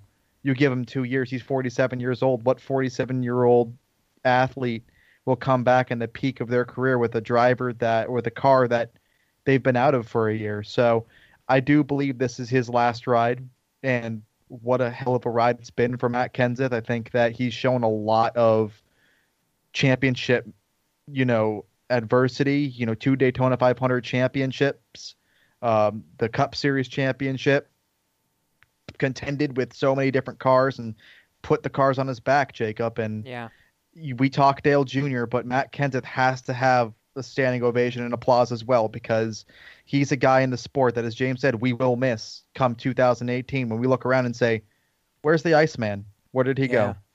Yeah, I agree with all of that. Now to transition slightly, I, I if you listen to the fans, a whole lot people, a whole lot less people are going to miss the third driver in this trio that uh, took their fi- well their final bow as a full time driver over the weekend, but we did get the announcement, Tom, on Friday that Danica Patrick, that Homestead was her last race as a full time driver. However, she's not quite done. She's committed to two races in 2018. It's a big deal. She's running the 2018 Daytona 500 and capping it all off where she made most of her racing history and coming back for the 2018 Indianapolis 500. This is going to be fun. And I don't care what the result sheets say. Danica Patrick has made positive ripples in this sport. And it was, in a way, hard for me to see her take her last bow as a full time driver. I didn't want to see her go out the way she did in the race either. But, you know, this sport needs somebody like Danica eh, that can really champion the the female drivers and, and, help bring them forward. You know, I I just hope somebody else can eventually come and fill that void that she leaves here. Yeah, what's tough about this is that you know it's easy to it's easy to be critical of Danica. It's easy to you know say things. Okay, she didn't win a race. She barely finished in the top five. She didn't do this or didn't do that, or she crashed a lot. But the truth of the matter is that Danica was responsible and is responsible for bringing a lot of attention to the sport from younger females and particularly a lot of the female drivers who run in divisions like quarter midgets and legends cars and so forth. You know, Danica was a role model for them and although she never really developed into an elite driver in NASCAR, mm-hmm. and you know, in IndyCar, honestly, she didn't exactly set the world on fire. The fact of the matter is, she really was a presence, and she was. Uh, I think she opened some doors, and I'm hoping, like you, that we see more female drivers trying to break in because I don't think that it's impossible for a female driver to become a top NASCAR driver. I think we saw Janet Guthrie years ago in, in inferior equipment run in the top 10 several times. We've seen, you know, other drivers over the years that have done well. Patty Moise had some pretty decent runs, but it's just tough. It it really is difficult for the for the females. I think Danica would be interesting to watch in a sports car. To be honest, I yeah. kind of like to see her get into a sports car. But I think it's good. She's going to run Daytona. She'll run Indy. It doesn't. We haven't heard who with yet. Um, but the speculation for that's kind of fun. Yeah, I, I, I it's going to be interesting, Cisco, really quickly, and then I want to give one around the table before we wrap this up. But the rumors have already started. Well, who's she going to drive for? And I believe there's one very good team owner out there that could field pretty sporty one offs for both of those races. Cough, cough, Chip Ganassi, cough, cough. And I mean, let's also not forget that there's another one, cough, cough, Andretti, who just did that this past year. So, well, Michael's either... already said he has no room at the inn at all. Well, you know, that's if if something changes, I'm sure it'll it'll happen sooner or later. But I tend to agree. Michael's probably right in the fact that they've got a full plate on them and Andretti. But to go back to Danica, just returning to her sport, I, you know, IndyCar is a very very tight knit commu- community. We've seen that a lot through just the friendships that these drivers have made, and almost not necessarily, you know, I don't even necessarily care where she finishes, but just the fact that she'll be able to go back and you know be with the people that she ran with for so long of her career and you know it's it's always been said that you know IndyCar fans generally are fans of pretty much every driver in that series. You always they always speak highly of each other. Yeah, sure, you have you know the rivalries between Ganassi and Penske, but at the end of the day, you know these are you know as Bob Jenkins I think of he's able to call all these drivers by names. It's not Graham Rahal, it's Graham. It's not Michael or Mario Andretti, it's Michael and Mario, and it's not Helio Castroneves, it's Elio. So I think for her, it's going to be a homecoming, and I think a homecoming that will garner a lot of a lot of happiness and a lot of respect out of that community over in Indy. I do hope so, and we wish her all the best going into her final couple of races in 2018. A lot of chapters came to a close over the weekend, and you know, leave us with a lot of memories to go forward. So for our final around the table, I'll go Tom, then James, then Rents, then Cisco, then Steve on this, and there will be a pop quiz later. Favorite memory of the 2017 season or favorite moment? Oh, I hate this because you can never pick just one, but I, I really think I'm just going to go big picture on this and say Martin Truex victory lane after Homestead because I think there was so much emotion bottled up into the season for that team under so many really tough circumstances and they beat them all and I think that's really what I'm going to remember most is that if there's ever a time when we are allowed to be slightly biased and mm. say that the right team won the championship I think this year the the end of the book was exactly the way it should have been. Yes. Martin Truex, champion. James. Yeah, agreed. And maybe it's the recency effect, but I'll just live with it. So Truex encapsulating everything to come through all the adversity to win last year was so, so cool to see. So shout out to him for battling through to make it happen, to C. Bell for doing it for the dirt trackers, to Byron for doing it for the sim racers, for Danica for trailblazing, for Matt for bringing the last, for Junior for bringing the fans, and for everybody who made 2017 possible. Also, because I can, Formula One in Abu Dhabi this weekend, if you want to see it.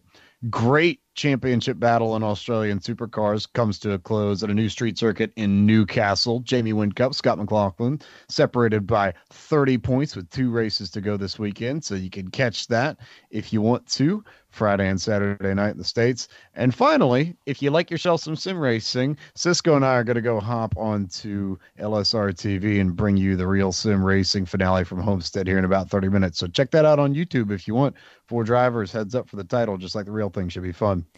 All right. Now that James has gotten all his little blurbs in, Rent's favorite memory. Um, it's a toss up, really. It's Truex winning the title, and it's Jeremy Clements winning at Road America. Ooh, just showing that the little teams that yes. can win both are both are underdog stories. And quick shout out to Ron Malec. That was his final race on uh, atop the 48 box this weekend. He's going into a managerial position. Yeah. He is not coming back on top the 48 box in 2018 as car chief. Another end of an era. Cisco. Mine's mine's a tie. Mine's a tie, and they were both in the truck series. It was Bubba Wallace getting it done at Michigan, and yes. it was Parker Kligerman winning at Talladega. Both of those for me. Bubba winning in equipment after you know all the adversity that he went through, and then to see Parker, someone that I've actually you know gotten to interview a little bit and be able to work a little bit with on the media side for me is just you know that was I was doing my happy dance when that happened. So both truck series memories for me. It was just a fantastic year there too. I don't think I even have to ask, Steve. I really don't. November 19th, 2017. Mic drop. Dale Jr. For me, I, I think it's a toss up between the pit party on pit road for Junior's last ride and the hug that was exchanged between Martin Truex and Sherry Pollex before they ever got to the championship stage. And what Sherry whispered in Martin's ear one more time never give up. This season was about adversity overcome. And adversity overcome has been the theme across all three series for a lot of different storylines, a lot of different reasons, and that's what I'm going to remember out of this 2017 season. It's been fun, and guess what? There is oh, let's see, 90 days, I believe, until the 2018 Daytona 500. We're already looking ahead, but we're not done this year on the madness. We are back next Monday, same time, 7 p.m. Eastern, here on PMN for the beginnings of off-season talk so tune in then. Until then, thanks to Mike Garrity, our social media partners at Three Wide Life, as well as Bob Steele, Susan Mason, Bill Holt behind the glass, and all the folks at PMN for making this show possible. So for Tom Baker, James Pike, Rents Brown, Cisco Scaramouza, and Steve Ovens, I'm Jacob Seelman reminding you to keep it off the wall, folks, and we might just see you at the racetrack somewhere. Have a safe racing weekend. Till we meet again. You've been listening to Motorsports Madness with the Race Chaser Online crew. Stay tuned to Performance Motorsports Network for more race talk. For the latest motorsports news, visit racechaseronline.com. Motorsports Madness is a copyrighted production of the Performance Motorsports Network. www.performancemotorsportsnetwork.com. A member of the Scorpion Radio Group Incorporated and may not be rebroadcast, replicated, or saved in any media without the explicit written permission of PMN. Check out our Facebook page or our section in the PMN website. The opinions expressed on this program are those of the host, co hosts, and guests, and do not necessarily reflect those of the management and ownership of either the Performance Motorsports Network or Scorpion Radio Group Incorporated, the advertisers, or the marketing partners. Be listening again next week when the madness returns on Monday night at 7 Eastern. Until then, keep it off the wall and keep the shiny side up.